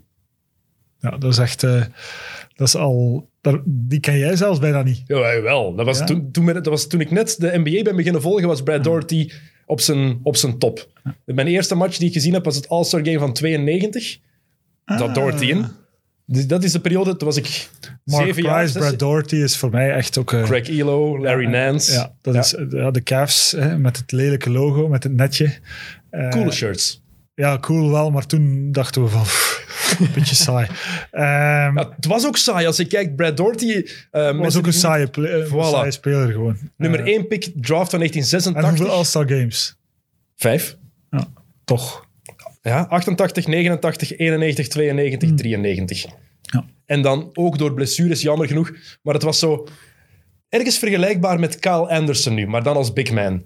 Slow-mo. Alles wat hij deed leek echt in slow En motion ook te niet zijn. super spectaculair. Nee, en, en, en er is ook een kantelpunt geweest, hè, halfweg de jaren 90, dat alles plots in een stroomversnelling kwam. Dat alles eh, eh, veel atletischer werd, veel, eh, moest meer gedunkt worden. En, en dat was niet Brad Doherty Nee, in elk dat is niet zijn spel. Ehm, Kevin Love. Ik ga even, ik ga even onderbreken. Ja, Ja, sorry ze. Shocker. Want Sam heeft nog een verrassing. meneer Kerkhoffs. Voor de honderdste aflevering. Hola. Dank u wel. Ja, maar het is uw twintigste. Ja, maar, En moeten we die open doen? Moeten we die open doen nu? Eh, nee, het is voor je wijn, drink hem op je gemak. Oké, dankjewel Sam. Wil die er nu bij komen? Bij de kleur.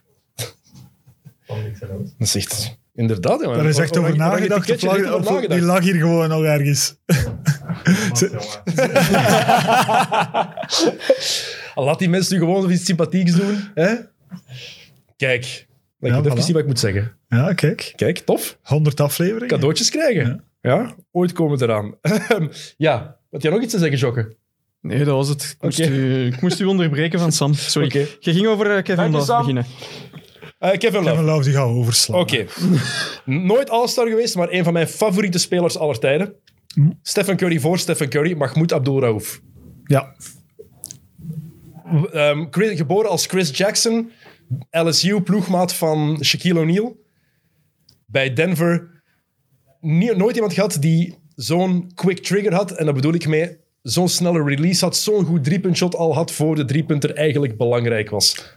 Los van wat hij gedaan heeft maatschap- maatschappelijk, want daar is hij ook cruciaal in geweest. ook eh La Tourette. Hè? Dus eh, echt wel een ernstige aandoening eigenlijk, waar hij er toch in geslaagd is van die bijkomstig te maken. Hij was heel bekend. ehm, ik weet dat toen nog, want ik ben dan de NBA beginnen volgen, dus begin jaren negentig, met mijn vader vooral. Mijn vader was een opvoeder in de bijzondere jeugdzorg vooral. Hij werkte met heel veel jongeren die La Tourette hadden. En daardoor was hij extra ge- gefascineerd door Mahmoud Abdul-Raouf. Ja, als kind krijg je dat dan natuurlijk mee. En ik nooit vergeten hoe hij dan op het, op het veld stond, dat hij met zijn hoofd altijd naar zijn schouder, dat was de tik die hij had eigenlijk, altijd met zijn hoofd naar zijn schouder. En als je 7, 8 jaar bent, je, weet, je vindt dat raar. Je weet niet wat dat eigenlijk wil zeggen, maar dan... Mijn vader heeft dat toen uitgelegd en wat daarbij kwam. En dan meteen ook het maatschappelijke aspect van Abdul Raouf erbij ge- gezet. De speler die niet wilde rechtstaan voor het volkslied. ehm, die dan uiteindelijk een overeenkomst heeft gevonden met David Stern om dat toch te doen. Op voorwaarde dat hij mocht bidden tijdens het volkslied. Omdat hij heel gelovig was, heel eh, gelovig moslim was. En daarna, hoe geweldig hij ook was, een beetje à la Colin Kaepernick, gewoon geblackballed is door de NBA. Gewoon geen kans meer gekregen heeft. Ja, ik heb eh, een aantal keer tegen hem gespeeld in Italië. eh, op het einde van zijn carrière is hij dan in Italië bij Rosetto gaan spelen, eh, waar hij toen topscorer was van de Italiaanse competitie en waar hij echt ook nog altijd, ja, die werd ook, het leek alsof hij niet ouder werd, want volgens mij speelt hij nu nog altijd 3-on-3 of zo, hè. Ja. Eh 47 jaar en, en, en eh, is hij nog altijd echt een, scoring machine. 52. Ja, 52. 52 Dus ik denk dat hij nog speelt. Ehm, en eh, dat was toen ook heel erg indrukwekkend. Hij Bij had ook een... De Rosetto Sharks, kan dat? Ja. Klopt. Pff, Damn, jongen, echt. Dus hey, je weet af en toe waarom dat je mij uitnodigt. Ik, kan, ik kan verhalen vertellen over Baron Davis, over eh Abdul Rauf. Eh, en dat was toen ook zo indrukwekkend hoe makkelijk dat die gast scoorde. Dat was echt, die had echt het volledige arsenaal, links, rechts, pull-up. die had toen al een floater, toen een floater eigenlijk bijna, dat was echt nog relatief nieuw. Die had al een floater. maar wie had dat toen? Ja. Begin jaren 90. Ik, ken, ik kan me niemand bedenken Dus- die dat effectief toen in zijn spel had. Ja, dus die had echt alles. Die, die had zo weinig beperkingen. Eh, Het enige dat hij wel had, hij was super licht. Dus als je die één pataat gaf, ja, dan voelde hij dat wel. In zijn prime? Ja, 73 kilo voor een meter 85. ja voilà. Dus, voilà, dat zegt genoeg. Ehm, nog zo'n perennial all-star. Grant Hill. Heel zielig verhaal eigenlijk. Want door blessures nooit de, de Grant Hill kunnen worden die hij ging zijn of die hij even geweest is. Maar we hebben het heel vaak over Kobe Bryant is de, de eh, Michael Jordan 2.0 of de tweede, de tweede Michael Jordan. Dat was eerst Grant Hill. En we mogen dat niet vergeten, denk ik, hoe goed Grant Hill was in die eerste jaren bij toch, Detroit. toch ook wel een vijf, zestal All-Star Games gespeeld. Ja, Ja. de eerste zeven jaar van zijn carrière denk je dat hij All-Star is geweest. In totaal zeven All-Star selecties. Eh, zelfs in 2005 nog eentje gekregen toen hij bij, eh, bij wat was het, Orlando zat. Maar ik had het daar net over iemand die zoveel enkel knieblessures heeft gehad. Wel, er is niemand die zoveel enkelblessures en zware enkelblessures heeft gehad als Grant Hill. Nee, ik praat niet vaak over... Ik heb eigenlijk geen idolen, maar Grant Hill kwam toch dicht in de buurt, moet ik zeggen. Waren ook de tijden waarin we echt nog college basketball konden kijken. Eh, Die, die ploeg van Duke was toen fenomenaal. Was, Bobby Hurley, Christian Leitner, Grant Hill. Eh, Trajan Langdon heeft daar Ja. toen nog, ook mee gespeeld. Dus ik heb heel vaak met Trajan eh, ook nog over Grant Hill gesproken. Ja, mensen die Ja. niet weten, jij hebt met Trajan Langdon samengespeeld bij CSK Moskou Ja. jarenlang. En het En- was met voorsprong de sterspeler van jullie ploeg. Niet met voorsprong. We waren allemaal starspelers. Eh, hadden een heel vlakke hiërarchie. Eh, maar hij was wel onze beste schutter. Eh, maar ook Duke natuurlijk gespeeld. En, en heel vaak over, over, over het talent. En, en ook over de persoonlijkheid van Grant Hill. Want een hele slimme kerel ook. Ehm, heel goed opgevoed. Heel educated. Ehm, Komt ook uit een... Ja, zijn vader was ehm, een Dallas Cowboy. Was een NFL-speler. Dus kwam uit een, ja, uit een Athletic Nest. ook al. En ook een jeugd gehad met weinig zorgen. Wat een uitzondering is in NBA-middens. Maar de Grant Hill van bij Detroit was geen goede shooter. Had een midrange jumper, oké. Maar hoe explosief die naar de ring kon gaan. Hoe dat die iedereen kon aanvallen. eh, pff. Je hebt daar een crossover tegen Scottie Pippen, denk ik, in begin jaren 90. Hoe hij daar gewoon voorbij vliegt. En, wow. Ook die alley Eén play, ik moet altijd aan één play denken als ik aan Grant Hill denk. alley dat hij die tegen de, dat hij met zijn verkeerde hand vangt, dat die bal zo achter hem is en dat hij met zijn linker die bal er nog doortrekt. Dat was een tijd Oh. ook een beetje vooruit eigenlijk. Eh, maar echt ook smooth, hè? zoals je zegt. eh, eh, ja, het was ook gewoon een, ik kan niet zeggen een pretty boy, maar toch, hè, het was een poster, ja, het was echt een posterboy. Jawel. Hè? Eh, light skin, hè, wat ook wel al helpt. Dus dat was echt, ja, was echt wel eh, een refill. Dankjewel, Jocke. Waarom hebben? Nee, nee, nee, dat is oké. Moet ik nog eens Quaremont zeggen anders? Hebben we reclame op XNO's of wat? Eh, ik heb nog een paar namen. Ik ga er sneller doorgaan nu. Want door Grant Hill denk ik automatisch aan Tracy McGrady. Tracy McGrady, Hall of Famer, Hall of Fame career. En toch heb ik het gevoel, daar is niet alles uitgehaald. Die had eigenlijk nog veel meer... één, All-Star selecties moeten hebben en ook gewoon meer jaren in zijn prime moeten hebben als die rug had meegewerkt. Ja, toch ook blessures gewoon. Ja, natuurlijk. Het is heel veel blessures. De volgende vraag ik, ik ik kan T-Mac wel appreciëren als analist trouwens. Ik ook. Ja. Ja. Ik had het nooit gedacht toen hij nog speelde. Vince Carter daarentegen, die, ik weet het niet, maar de eerste maanden als analist is vreselijk. Dat is, ja, daar krijg ik kriebels van. Ehm, is dit door blessures of niet? Gilbert Arenas. Door verboden wapentrap. Daarom. Maar oké, het is niet omdat je één zot incident hebt dat je ineens niet meer kan basketten. Hè? Nee, nee, nee. Het is, Ehm, wat ook ineens was het het, is een mix, het is een mix van van alles. Het is een mix van persoonlijkheid, ehm, blessures, eh, maar wel talent genoeg Oh. in elk geval. Een van mijn favoriete Gilbert Arenas momenten is tijdens een All-Star game. Time-out. En iedereen is zo in de rij. Zijn, ze zijn aan het, eh, aan het dunken op die trampolines. En ineens is Gilbert weg van de time-out en staat hij in- loopt hij mee in die rij op die trampoline te springen om een salto. En dan, allee, als coach van de Wizards op dat moment, dan word je, je ziet dat gebeuren. Je ziet je sterspeler dat proberen. Een van mijn, een van mijn favoriete Gilbert Arenas momenten, en ik weet niet meer in welke wedstrijd dat is. Ik weet niet of het een game winner was, maar een shot Dat hij zich omdraait. dat hij zich omdraait, omdat hij denkt dat hij binnen gaat. En hij draait zich om voor die binnen gaat, denk ik, en die komt er nog uit. Nee, die gaat erin volgens mij, maar het is Nick Young draaide zich om. Ja, die Nick miste. Young. Ja, maar wacht, er bestaat ook zo'n Ja? Arenas moment, denk ik. Dat moet ik opzoeken, want Arenas heeft het ook zeker gescoord. Een game winner en zich omdraaien en binnen. Daar ben ik, Dat was ook zijn tijd vooruit, Ja. in elk geval. Eh, en ik denk, als je het hebt over irrational confidence guys, helemaal bovenaan. Die dacht dat die denkt nog altijd dat hij alles kan. Ehm, Chris Webber, hoort hij in dit lijstje? Ook tegenspeeld trouwens. Hè. Is het echt? Eh, ja, eh, toen hij bij de Sixers was en al bijna niet meer kon lopen. Eh, maar... ehm, vijf keer All-Star maar. Echt? Ja, voilà. 97 en dan van 2000 tot en met 2003. En dan zijn, is zijn, heeft zijn knie het begeven in de Zijn knieën playoffs. begeven, hij heeft zich ook wel wat laten gaan, had ik het gevoel. hè. Ehm, Die, die had, vanaf die knieblessure in de playoffs toen was hij, tegen... hij was toen 10, 15 kilo zwaarder dan echt toen hij vanuit de Fab 5 eh, de NBA binnenkwam. Was ook eh, een zotte atleet. En je hebt hem wel zo zien wegdeemsteren, ook tijdens zijn carrière. Dus ik snap het ergens wel. Een van de meest teleurstellende carrières die er in mijn ogen zijn geweest, omdat die gast zo fantastisch was. Toen die van het college kwam, komt dan bij Golden State terecht. Perfecte situatie voor hem. Small ball 5 onder Don Nelson. Alles wat perfect bij zijn kwaliteiten past. Meneer had daar geen goesting in toen. En toen een of andere deal in zijn contract kon hij na één jaar al weg. Dus Golden State heeft dus Penny Hardaway getrade en drie future first round picks voor Chris Webber. Na één jaar was Webber al weg.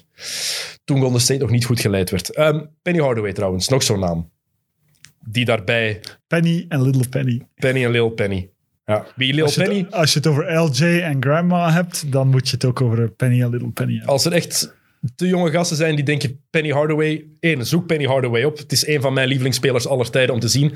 En Lil Penny eh, was een poppetje van Penny Hardaway. Dat werd gebruikt in commercials van Nike. Ingesproken door Chris Rock. En nog, dat is nog altijd grappig, vind ik. Als je dat terug bekijkt. Ja, Enkel alleen voor, die en alleen voor die commercials wou je ook die schoenen. Eh, ik zie ze nog zo voor me, de eerste pennies. Eh, nee. Er wordt vaak gepraat over nu, over, zeker met wat er met Kobe Bryant is gebeurd vorig jaar over Shaq en Kobe. Maar voor Shaq en Kobe er was, was er Shaq en Penny. Ja. Daarna was er Shaq en Wade. Wat is de leukste combinatie van de drie?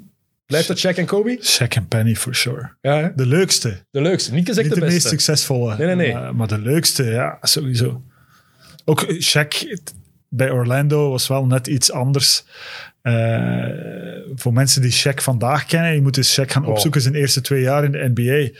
Ja, die was lean, die was echt volledig afgetraind. Dat was, ja, dat, dat was in plaats van 160 kilo, was dat 135 kilo.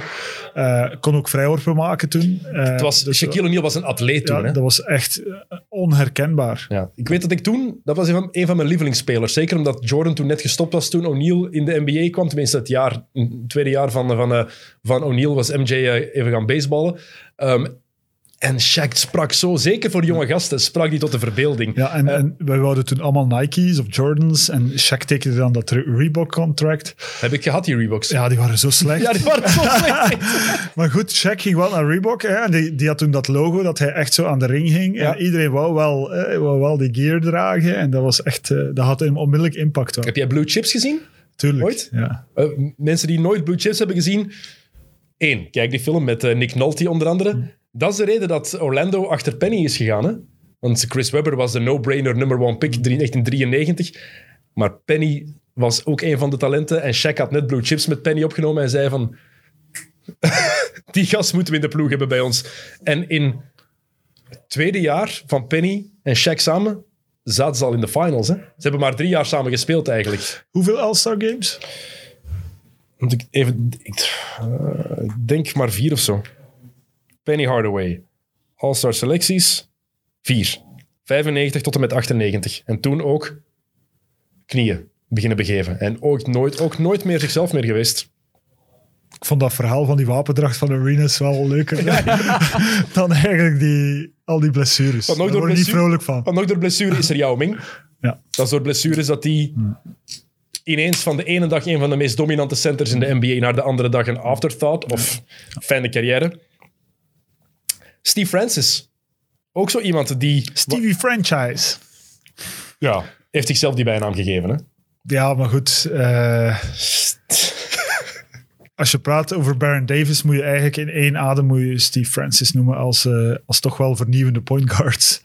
Nummer twee in het dunk contest van 2000, dat van Vince Carter. Ja, en als je ziet welke dunks dat die maakt in dat dunk contest, hij wint elk ander jaar. Ja, Hoe, hoe groot was eh, Steve Francis? meter 91 toch? Ik Ja, dacht ik dat hij klein... meter 86. Ik dacht, ik- maar ik dacht ook dat hij kleiner was.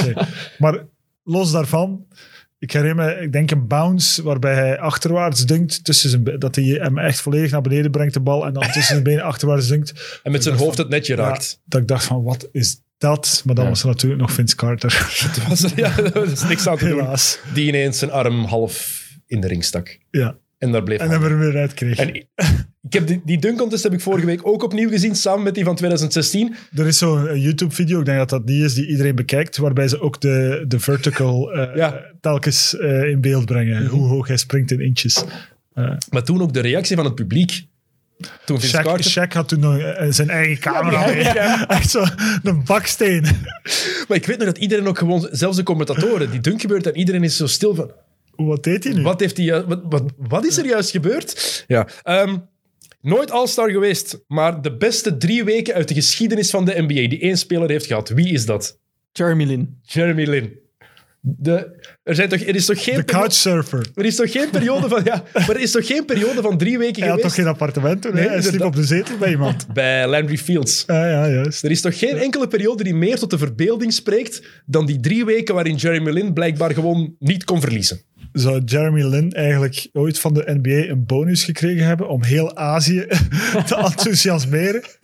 nee, want dan konden ze zeggen, nee, dat, dat was al zo dankzij Yao Ming. Ja, maar het was toch eh, onvoorstelbaar. Die, wat die toen deed, En die heeft daar een goed contract door gekregen ook. is dat naar Toronto gegaan, denk ik? Nee, naar eh, Houston. Ja, naar Houston. Ja, Ja, dat rare contract waarin hij in zijn eerste twee jaar goed betaald wordt en zijn laatste jaar niet meer. Dat was iets vreemds. Maar hij, was, hij kwam van Harvard, hè, denk ik. Ja. Eh, college gespeeld in Harvard. Dus Jeremy moest zich niet veel zorgen maken als hij geen job meer had in de NBA. Nu speelt in de G-League nu. Ja. G-League van de Warriors. Zou hij die beter gaan werken gewoon? Ik denk dat die mens vooral niet te, niet te hard meer wil werken. Ah, nee, alhoewel, nee. Dat, dat, dat mag ik niet zeggen, want ik, heb, ik weet daar niks van. Maar die drie weken, Jeremy Lin in New York. Het was wel straf dat jij dat direct wist. Is oké.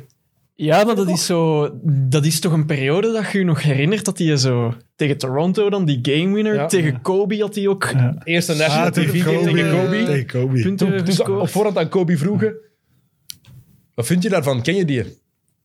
Ik weet niet waar je het over hebt. Ik ken hem niet.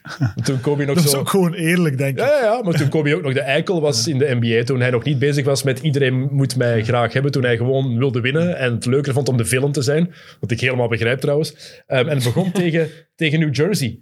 Dat was de eerste match waarin hij in Madison Square Garden... Jeremy Lin. Ja, Jeremy Lin. We waren hem bijna vergeten. Ja, kijk, daarom hebben we dit. En nog een paar namen. Danny Granger. Och, ja. De Paul George voor Paul George eigenlijk. Ja. Samen, samen met Roy Zag er- Hibbert. Het za- het zag er wel niet uit. Nee, maar ook ineens was het gedaan, hè?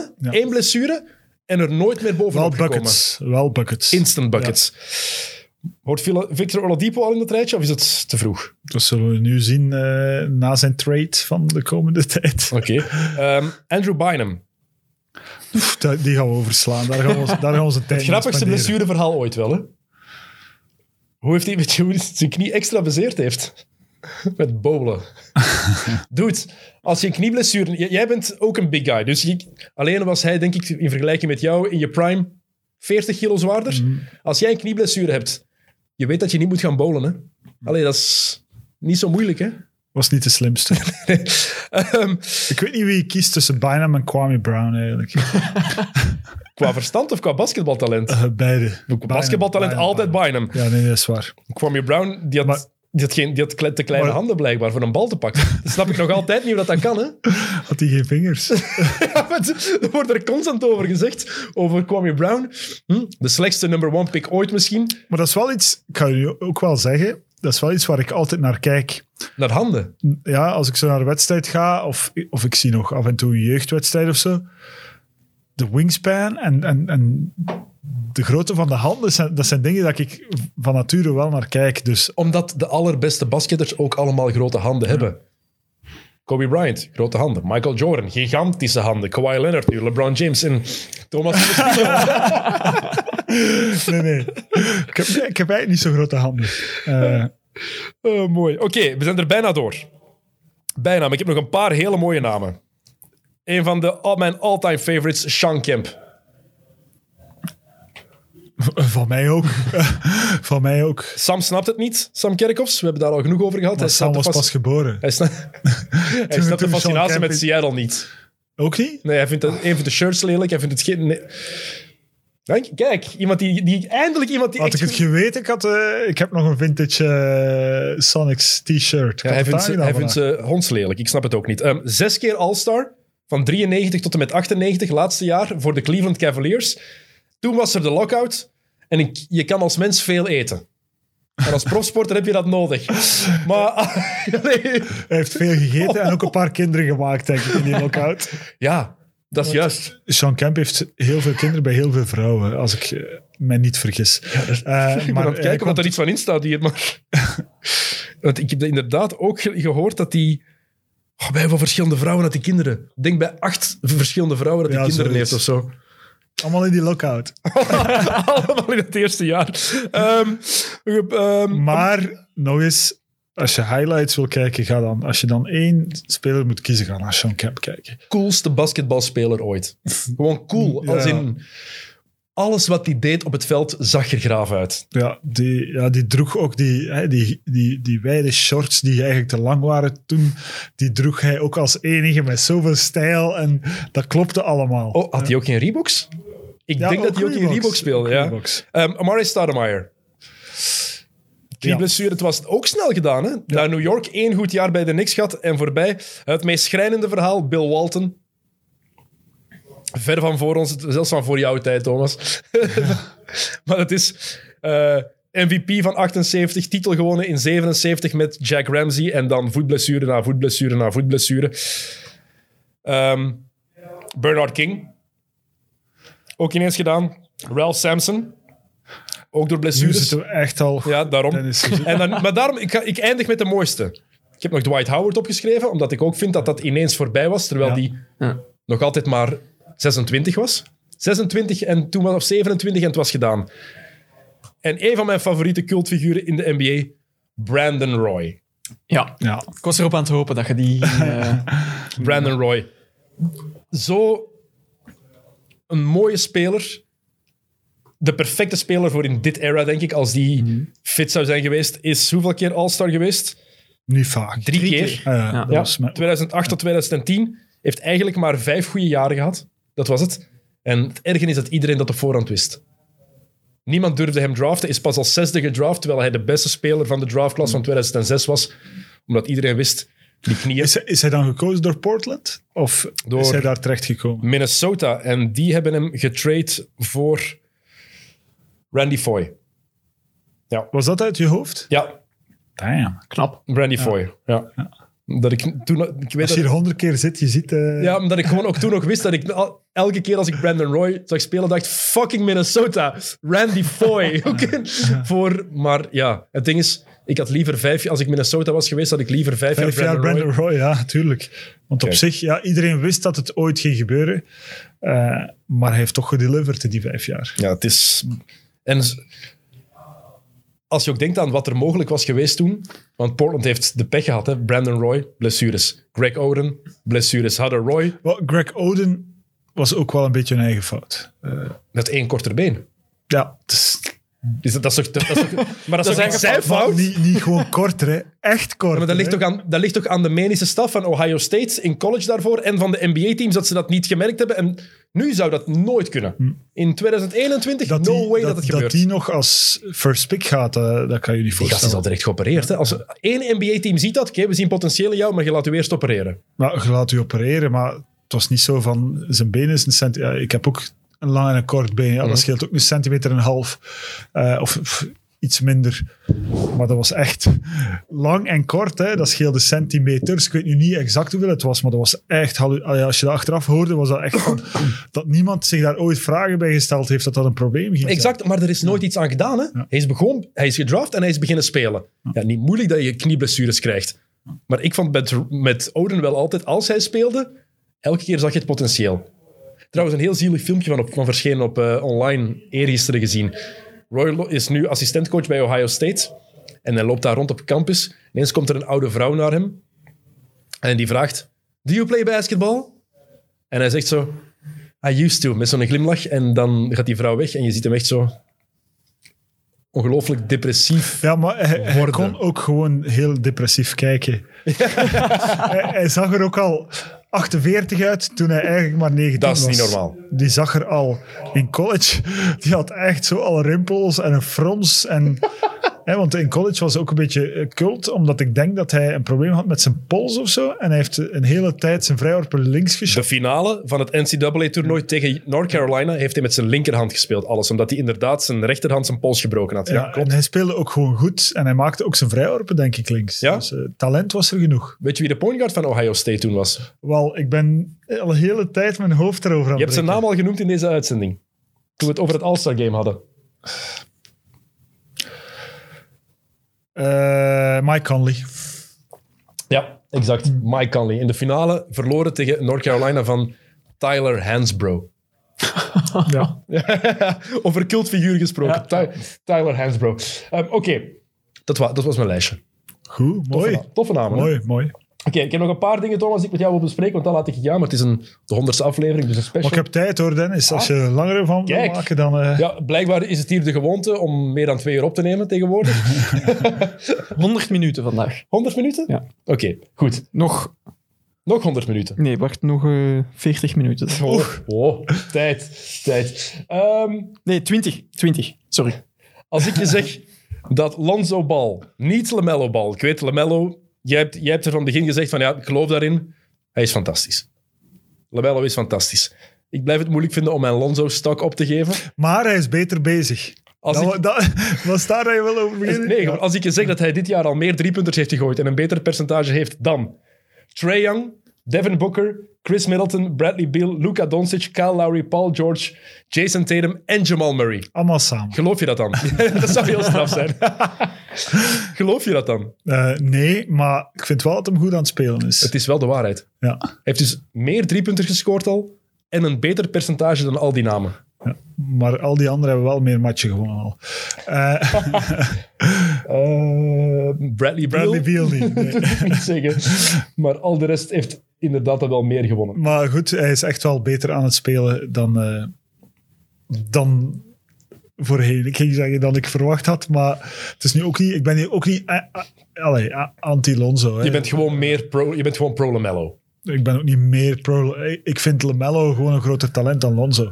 En dat is ook nu duidelijk aan het worden. Dat hij gewoon completer is en minder mechanisch. En gewoon, ja, hij heeft meer, meer talent gewoon en meer die flair. die Steven A. Smith zei het eigenlijk mooi. Hè? LaMelo bal is wat ons beloofd werd dat Lonzo bal zou zijn. Ik vond het een hele mooie uitspraak. Ja, maar goed, Maar al- het is wel zo, hè? Maar, ja, maar dat is achteraf bekeken makkelijk. Maar Lonzo hadden we al genoeg gezien in UCLA. En LaMelo hebben we alleen in Australië gezien. hè. Dus het is heel moeilijk. En in Litouwen. En in Litouwen. dus het was heel moeilijk om te voorspellen wat dat ging betekenen. Terwijl we Lonzo wisten we wel van, oké, het kan iets worden.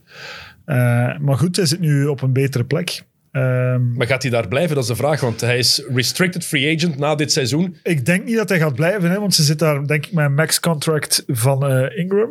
Hebben ze al betaald, ja. Eh, ja, Zion is Zion. Maar Zion gaat ja, nog één jaar in. Dus ja, ze moeten zich wel... Nog twee jaar voor die restricted Ja, wordt. dus ze moeten wel beginnen nadenken van wat ze bij Ingram en Zion willen zetten. En, en, en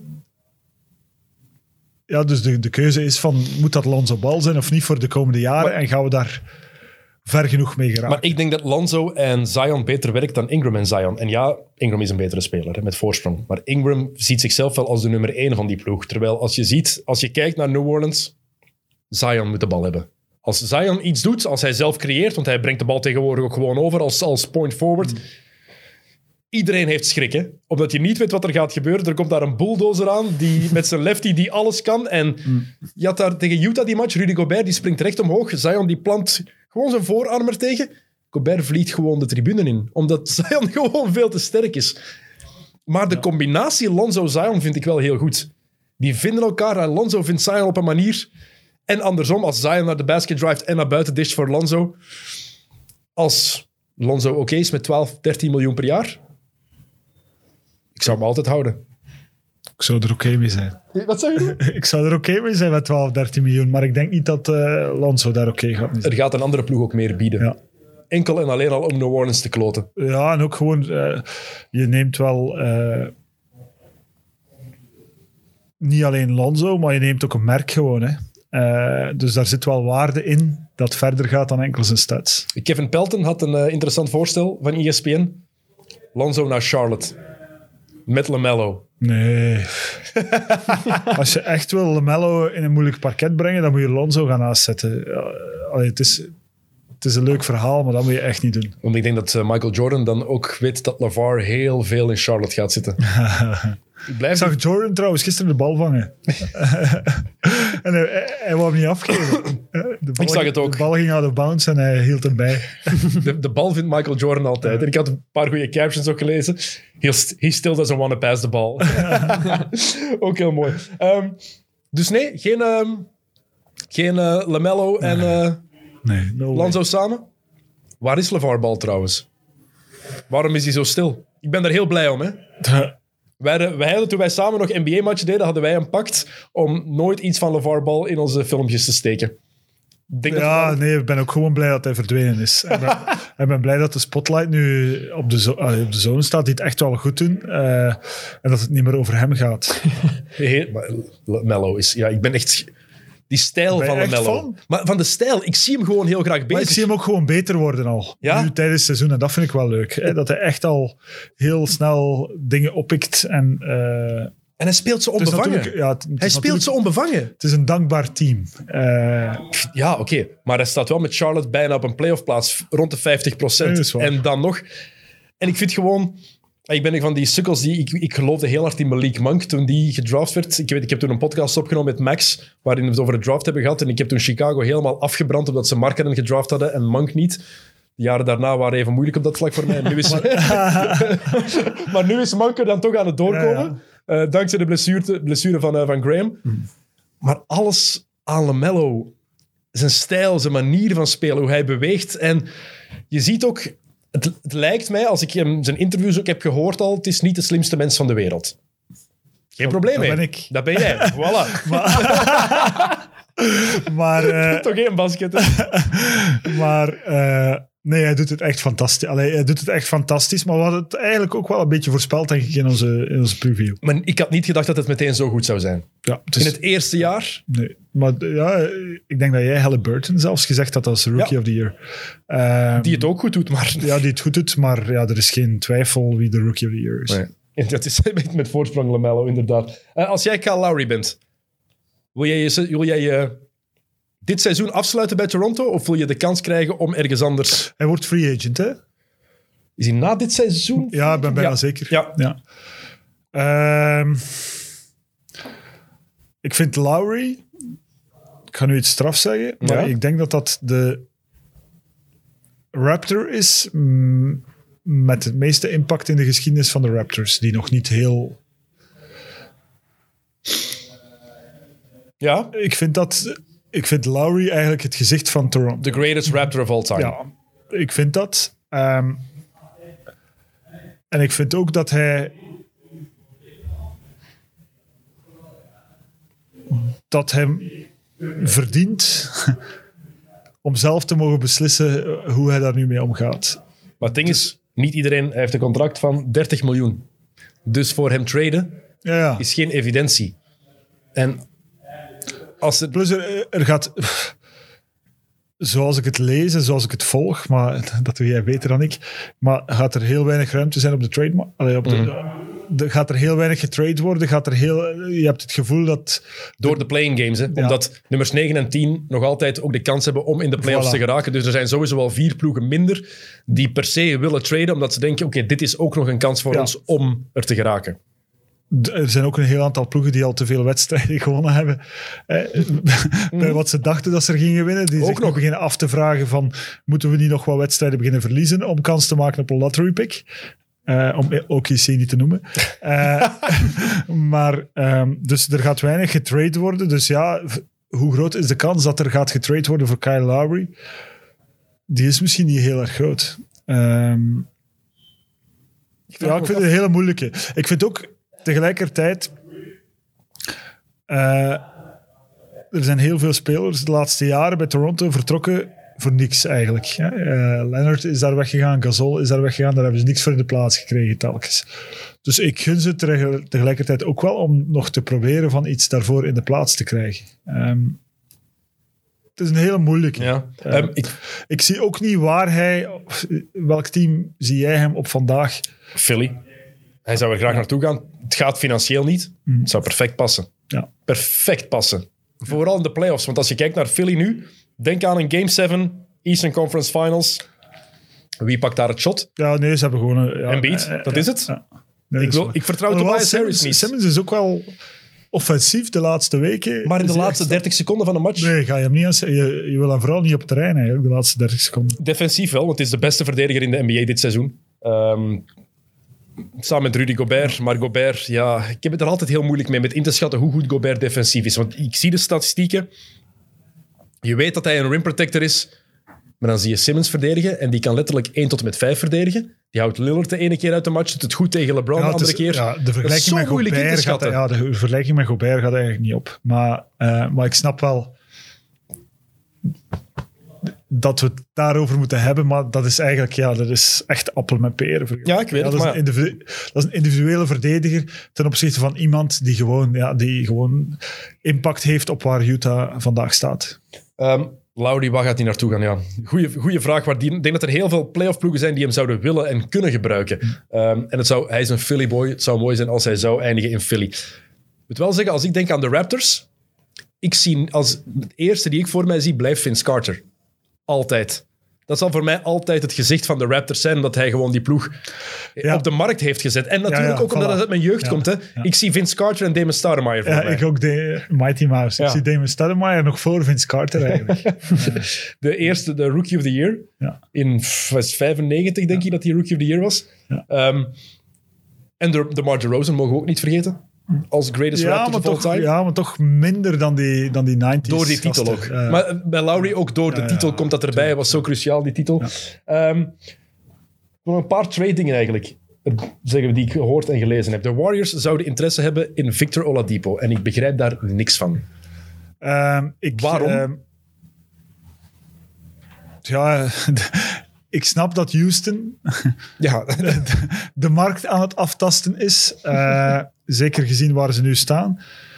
Maar ik snap ook niet waarom je Oladipo... Ik geloof wel heel erg in Oladipo. Meer, dan- meer dan jij. Eh, ondanks die zware blessure. dat is de enige reden. Hè? Ja, ehm, geloof ik nog steeds in Oladipo.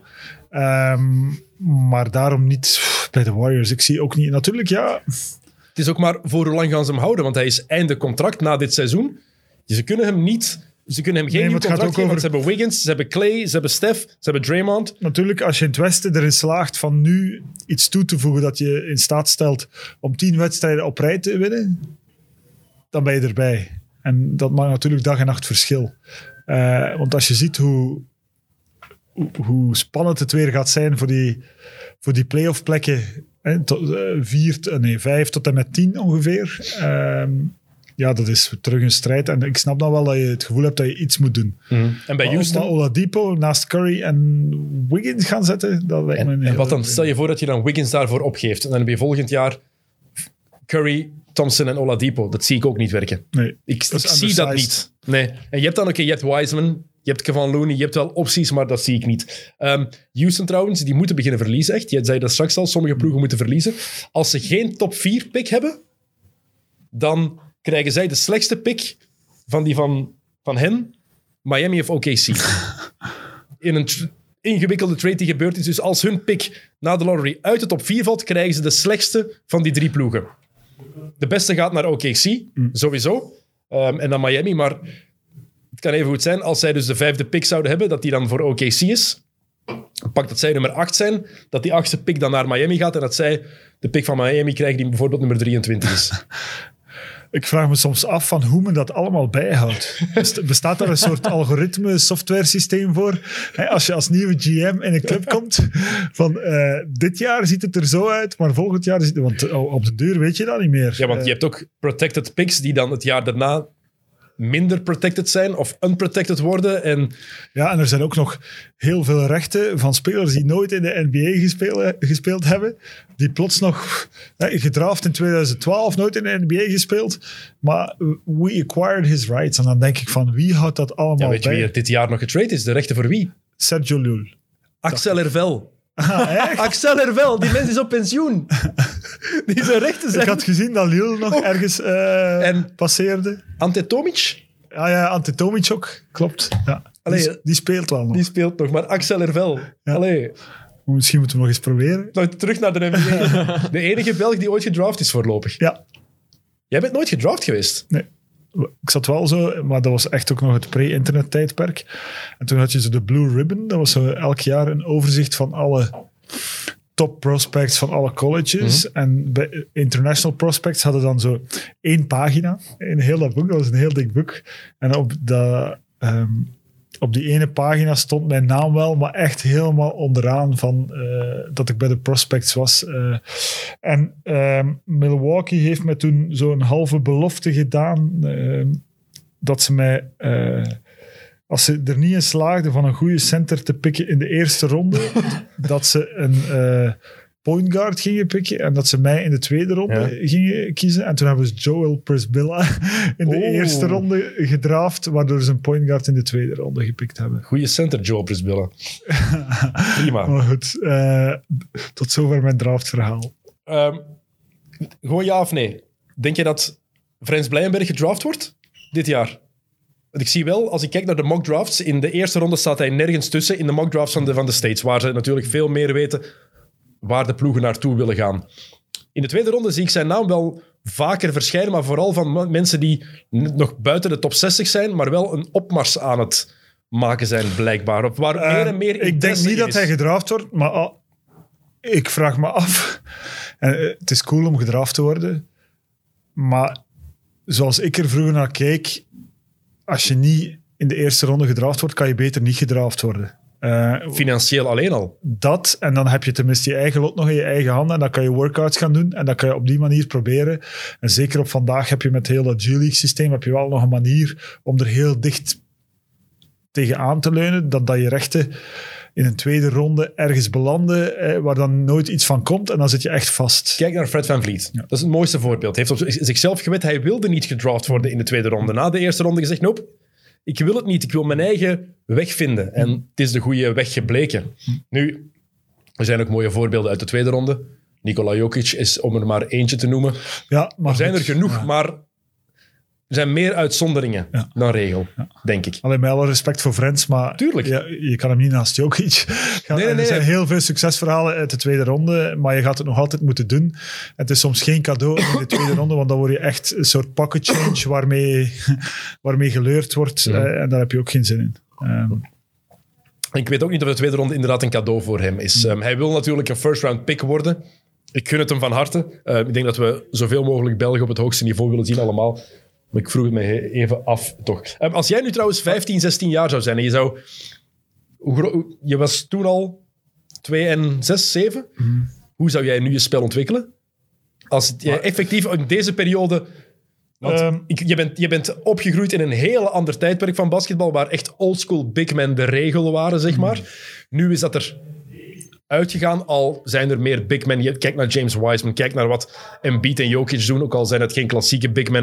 Je hebt Chet Holmgren die eraan komt binnen een paar jaar. Je hebt Evan Mobley in de draft van dit jaar. Maar hoe zou jij het aanpakken? ehm, ik zou in elk geval me niet meer naar die centerpositie laten duwen. Eh, Is dat zo vroeg gebeurd bij jou? Eh, niet heel vroeg. ehm, maar goed, geleidelijk aan gebeurt dat toch. Hè. Als je echt groot was in die tijd en, en, en werd je echt opgeleid als een, als een back to the basket, bijna big man. Hè. Eh, terwijl ik daar niet voor gebouwd was. En ook mijn speelstijl eigenlijk tot zo 14, 15 jaar eigenlijk ook heel anders. Ik was meer een, een 4-3 dan dat ik eh, een 4-5 was op dat moment. Mhm. Ehm, en, en, en, en, en plots was ik een 5 eh, en was ik 2-14 en, en, en werd je in een bepaalde rol geduwd. Ehm, dus ja, ik zou dat helemaal anders aanpakken. Ik denk ook ehm, dat ik met de kwaliteiten die ik toen had, in de manier over, waarover dat er nu, eh, hoe er nu over nagedacht wordt en hoe er nu mee omgegaan wordt, dat mijn kans veel groter zou geweest zijn om de NBA te halen dan hoe er toen eh, over nagedacht werd. Eh, ik heb er misschien ook niet alles aan gedaan. En dan bedoel ik niet eh, op het vlak van training, maar eh, ook gewoon op het vlak van eh, keuzes maken. had ik misschien wel in de NBA kunnen spelen. Ik heb ook UNC en Wake Forest bijvoorbeeld weggeduwd toen ik 18 was. Wake Forest? Ja, nee, het was... Timmy D. Ik wou net zeggen, welke... Ja, Ja, het was dus ik ging het laatste jaar, ik ging eigenlijk freshman geweest zijn tijdens het senior year van Tim Duncan. Dude. En, eh, en North, Car- North Carolina ging ik met Vince Carter gespeeld hebben. Anton Jameson. En Ed Cota zat daar toen ook, Exo Stende. Ja, ook mee gespeeld in Oostende. Ja, even. daarom. Eh, dus, eh, dus omdat ik voor mezelf een andere weg al... Ik was al redelijk eigenwijs toen Ja, ik wou net zeggen. Ik had een andere weg in gedachten. Heb jij niet ergens een klein beetje spijt dat je het college leven, los van de NBA, want ik weet dat, Dat wel, dat college leven is dat toch wel. apart. Maar ik heb voor mezelf toen een analyse gemaakt van... eh, en zeker bij UNC ben ik gaan kijken van... eh, een blanke center, hè, de- Serge Wicker was toen op dat moment de center eh, van UNC. En ik ben echt gaan kijken van, vergroot ik mijn kans op een succesvolle carrière?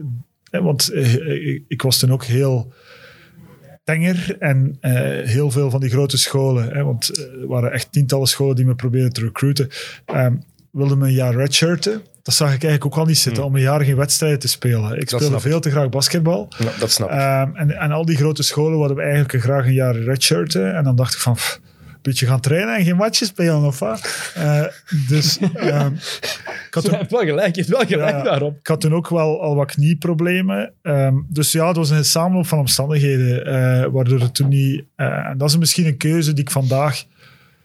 Dat was ook allemaal nieuw, die info was er niet. Ja, ik werd midden in de nacht, of mijn ouders waren midden in de nacht opgebeld door al die scholen die totaal geen rekening hielden met, met uurverschil. We kregen al die media guides en die boeken in de post toen nog. Hè. Dat was echt nog het pre-internet. Allee, internet was pas uitgevonden, dus dat was helemaal anders dan vandaag. Vandaag zou je heel, heel andere overwegingen maken. Ik ben ook jaloers op de gasten die vandaag spelen. Ehm, de manieren die er zijn om te trainen, eh, eh, voeding, eh, alles dat krachttraining is, hoe daar vandaag, oef, vergeleken met 20 jaar geleden, dat is gewoon dag en nacht verschil. Ik De, zou- de evolutie die daarin is doorgemaakt is dat gigantisch. Echt, in een korte periode. Hè? dat is echt niet normaal. Wij, bij ons was dat echt natte vingerwerk allemaal nog. Dat was echt zo van, ja, je, je moet meer in de gym gaan zitten en dan ging je gewoon naar de fitness en deed je zes oefeningen en dacht je dat je goed bezig was hè, op van die toestellen. Vandaag, ja, dat is echt... Ik ben daar, soms ben ik daar wel jaloers op van... Welke speler zou ik kunnen geworden zijn, hadden we, dat, hadden we die kennis toen allemaal gehad. Wat Dus, voor, eh, maar wat voor speler denk je dat je effectief geworden zou zijn? Want kijk bijvoorbeeld naar Anthony Davis, wat zijn grote geluk is geweest. Geluk is maar ik heb... Die, ik heb- die is ja. begonnen als point guard. Oké, die was ook kleiner, heeft later zijn groeischeut gekregen dan jij. Dat was helemaal anders. Maar, Maar ik heb ook nog point guard gespeeld in de jeugd en zo. Hè. Dus eh, eh, ik, ik, goed, ik, ik wil mezelf totaal niet vergelijken met Anthony Davis, die ik pff, misschien wel de meest getalenteerde speler in de NBA vind. Als je size en talent en skill samenlegt. Eh, maar maar ehm, ik ging wel niet de speler geworden zijn die ik nu geworden ben, denk ik. Eh, ik heb ook een aantal keuzes moeten maken tijdens mijn carrière eh, over welk, welke speler dat ik wilde zijn en zo. Dus, eh, Was dat moeilijk eigenlijk? Tijdens je, om, ik kan me inbeelden dat het niet gemakkelijk is om tijdens een carrière te zeggen: Oké, nu ga ik mij vooral daarop richten. Of, ja. het zijn, zware, dat zijn wel zware beslissingen die je moet nemen. hè? Ja, maar goed, je doet dat in functie van het team. En dan ook... eh, ik kon eigenlijk vrij goed shotten tot mijn 2,23. En ik heb een aandoening gekregen aan mijn hand. Een erfelijke aando- aandoening, die ik eigenlijk altijd zo wat tussen de plooien... Hè. Dat is de eerste keer dat ik dat vertel eigenlijk. Hè. Je ziet dat nu nog trouwens. Het is niet die plakker, maar het is hier in mijn hand. In mijn shothand.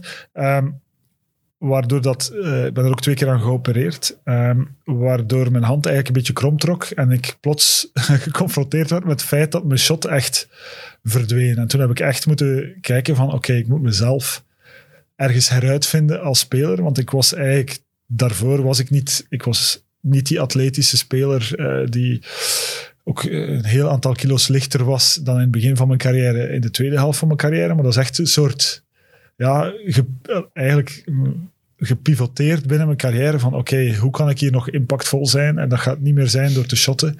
Eh, En mijn vrijwoordpercentage is toen dramatisch gezakt en zo. En door die handaandoening kon je geen deftige follow-through meer hebben. Je kon de bal niet meer van je hand pols bijna gaan. niet meer plooien. Dus mijn, redelijk ik, cruciaal. shot- ja, ik, ik shotte bijna met een gestrekte pols. Eh, dus ja, ik was dat volledig kwijt.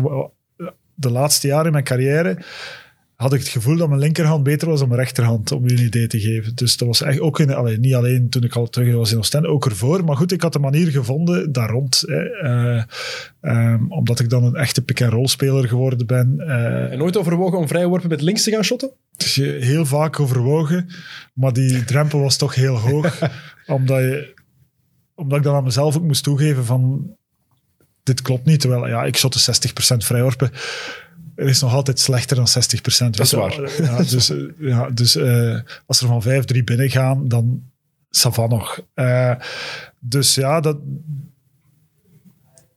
dat knaagt niet, maar goed, dat heeft allemaal impact gehad op de speler die ik geworden ben, waardoor ik denk ik nooit het maximale potentieel, eh, maar wel het maximale gezien de mogelijkheden Want ik denk wel dat als ze die, die, die aandoening aan je hand, die blessure, in, stel dat hij in deze periode prof was geweest, dat hij wel met links was gaan shotten. Ik denk dat ze daar, dat daar dan met jou anders was aan beginnen werken. Hangt er vanaf waar je zit natuurlijk. Als jij in, Amerika had gezeten, sowieso. Ben ik heilig van Maar overtuigd. goed, iedereen was ook wel tevreden over, over mijn prestaties. Maar voor, ik, heb het, van o- die, ik heb het over los- voor, je- ja, voor jezelf, hoe ik jou Ja, ken ook als, als mens. dan denk ik van ja, jouw ambitie is op zich grenzeloos, mag ik toch wel zeggen, denk ik. Dan, denk, dan ga ik ervan uit dat als jij nu zou gespeeld hebben met hoe de, de, de, de nadruk op shooting is op dit moment, hoe belangrijk dat is, dat jij linkshandig was gaan shotten. Daar ben ik vrij zeker van. Ja, dat kan. Maar ik weet niet of, dat, of dat je dat echt nog rechtgetrokken... Allee, of, dat, of dat je dat echt Misschien moet je daar de komende maanden eens gewoon thuis gewoon met links beginnen shotten en eens zien wat Maar ik wil het nu ook niet laten klinken alsof eh, mijn carrière is supergoed gelopen. Hè. En, eh. Tuurlijk. En, eh, en op zich was dat ook geen drama dat dat gebeurde. Maar ik ging wel een heel andere speler geweest zijn, was dat niet gebeurd. Maar is er dan geen trainer geweest of zo die dat ook merkte van, ah oei, daar moet iets aan gedaan worden? Die daaraan heeft Nee, omdat, mee- men mij, eh, omdat ik eh, heel veel andere dingen deed. En shooting was niet... eh, ik was ook niet diegene die met persoonlijke statistische ambities ergens stond of zo. Ik wou gewoon matchen winnen. En hoe dat, dat gebeurde, dat, dat speelde op dat moment geen rol. Oké, Dat is ook iets, die hand, dat is ook iets dat, ja, je staat er eigenlijk niet bij stil tot als je begint vast te stellen van eigenlijk heeft dat wel impact. Natuurlijk. Na de eerste keer dat ik geopereerd was, was dat weer oké voor een tijdje. Mhm. En, eh, maar goed, oké, maar goed. Allemaal niet zo erg. Lang, lang, lang geleden. Je had sowieso drie punters gepakt in, deze, in dit Eh, era. ik was- Sowieso. ja, toen ik nog, eh, voor ik naar buitenland gegaan ben, ehm, speelde ik in Oostende. En zo, mijn range was zo net geen driepunters. En dat was soms wel zo wat frustrerend. Mijn range was zo, ja, zo een half metertje voor de driepuntlijn was zo mijn range. Eh, maar toen was de driepunter ook nog net iets minder belangrijk dan Brooke nu. Lopez Ja, is een shooter geworden, Ja. Thomas. Ja. Brooke Lopez kon, die had die range niet in zijn jonge dagen. Dus kon maar zeggen, Ja. die was sowieso een shotter geworden. Een van de, ik kon nog iets anders vertellen. Een van de beste verhalen die ik gehoord heb in de NBA afgelopen jaar, denk ik. Paul George heeft een match gemist. Omdat hij duizelig was. Want hij had te veel koffie gedronken. Dat kan. Officiële reden.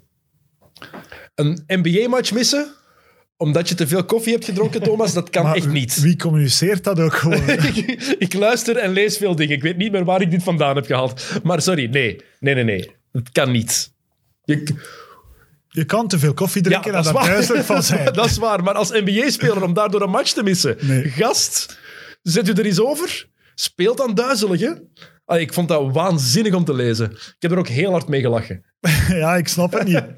Want je moet wel heel veel koffie drinken om daar duizelig van te zijn. Echt, hoeveel, hoeveel flat whites drinkt hij? Hoeveel shotjes espresso drinkt hij? Wat voor straffe Ik koffie? denk maar- vanaf acht koppen ongeveer.